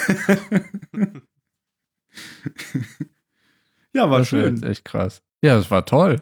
Ja, ist auch ein toller Film. Ich bin Film. zufrieden, hat Spaß gemacht. Ja, fand ich auch. Da haben die anderen was verpasst. Auf Guck mir den Fall. Film jetzt nochmal an. Nee, ja, dafür ist es ein bisschen zu spät. Außerdem kann ich ihn nur vier, 48 Stunden gucken, muss ihn mir kaufen, äh, so. leihen. Wir haben den Wilhelmschrei nicht ähm, Ah ja, den gab es einmal. Den gab es und zwar, wenn der Typ auf die rückwärts auf die Motor, also von, von dem LKW auf die Motorhaube fällt, kommt der Wilhelmsschrei. Genau. Ah, okay. Bei der Verfolgungsjagd. Dann habe ich mir noch aufgeschrieben, dass Raiders einer der wenigen Filme ist, die sich Spielberg ansehen kann, heute noch. Äh, also seiner Filme. ähm, ähm, ohne dass er ständig denkt, dass er Dinge hätte hier und da besser machen können. Hm. Also war so ein bisschen Eigenlob. Nachvollziehen. Ja. Es hat auch ein richtig, richtig guter Film. Mhm. Bewerten wir denn den Film? Och, weiß ich nicht. Müssen wir das? Finden wir doch eh Nö. alle gut, oder? Ja, ich glaube, das wird sehr eindeutig. ja, ich, meine, ich hatte ihn eben auch bei meinen Top 5 oben dran. Genau, ich wollte gerade sagen, wir haben ja schon sozusagen bewertet, da, da, dass wir den ganz oben, ganz oben hatten. Ich freue mich immer auch dass, äh, über, über Phils Geschichte mit Air Force One. Tolle Geschichte. Ballermann 6. Nun gut. Ja, ich habe noch einen Fun Fact. Oh, gut. Wir brauchen nämlich irgendeinen starken Schlusspunkt. Nicht, ja, nicht nur Harrison Ford hatte blutigen Durchfall, Salah hat sich vor 200 Leuten beim Dreh eingeschissen. Mit diesen Worten frohe Weihnachten. Und das Essen bitte immer gut durchkochen. Macht's gut. ciao, ciao. Ciao.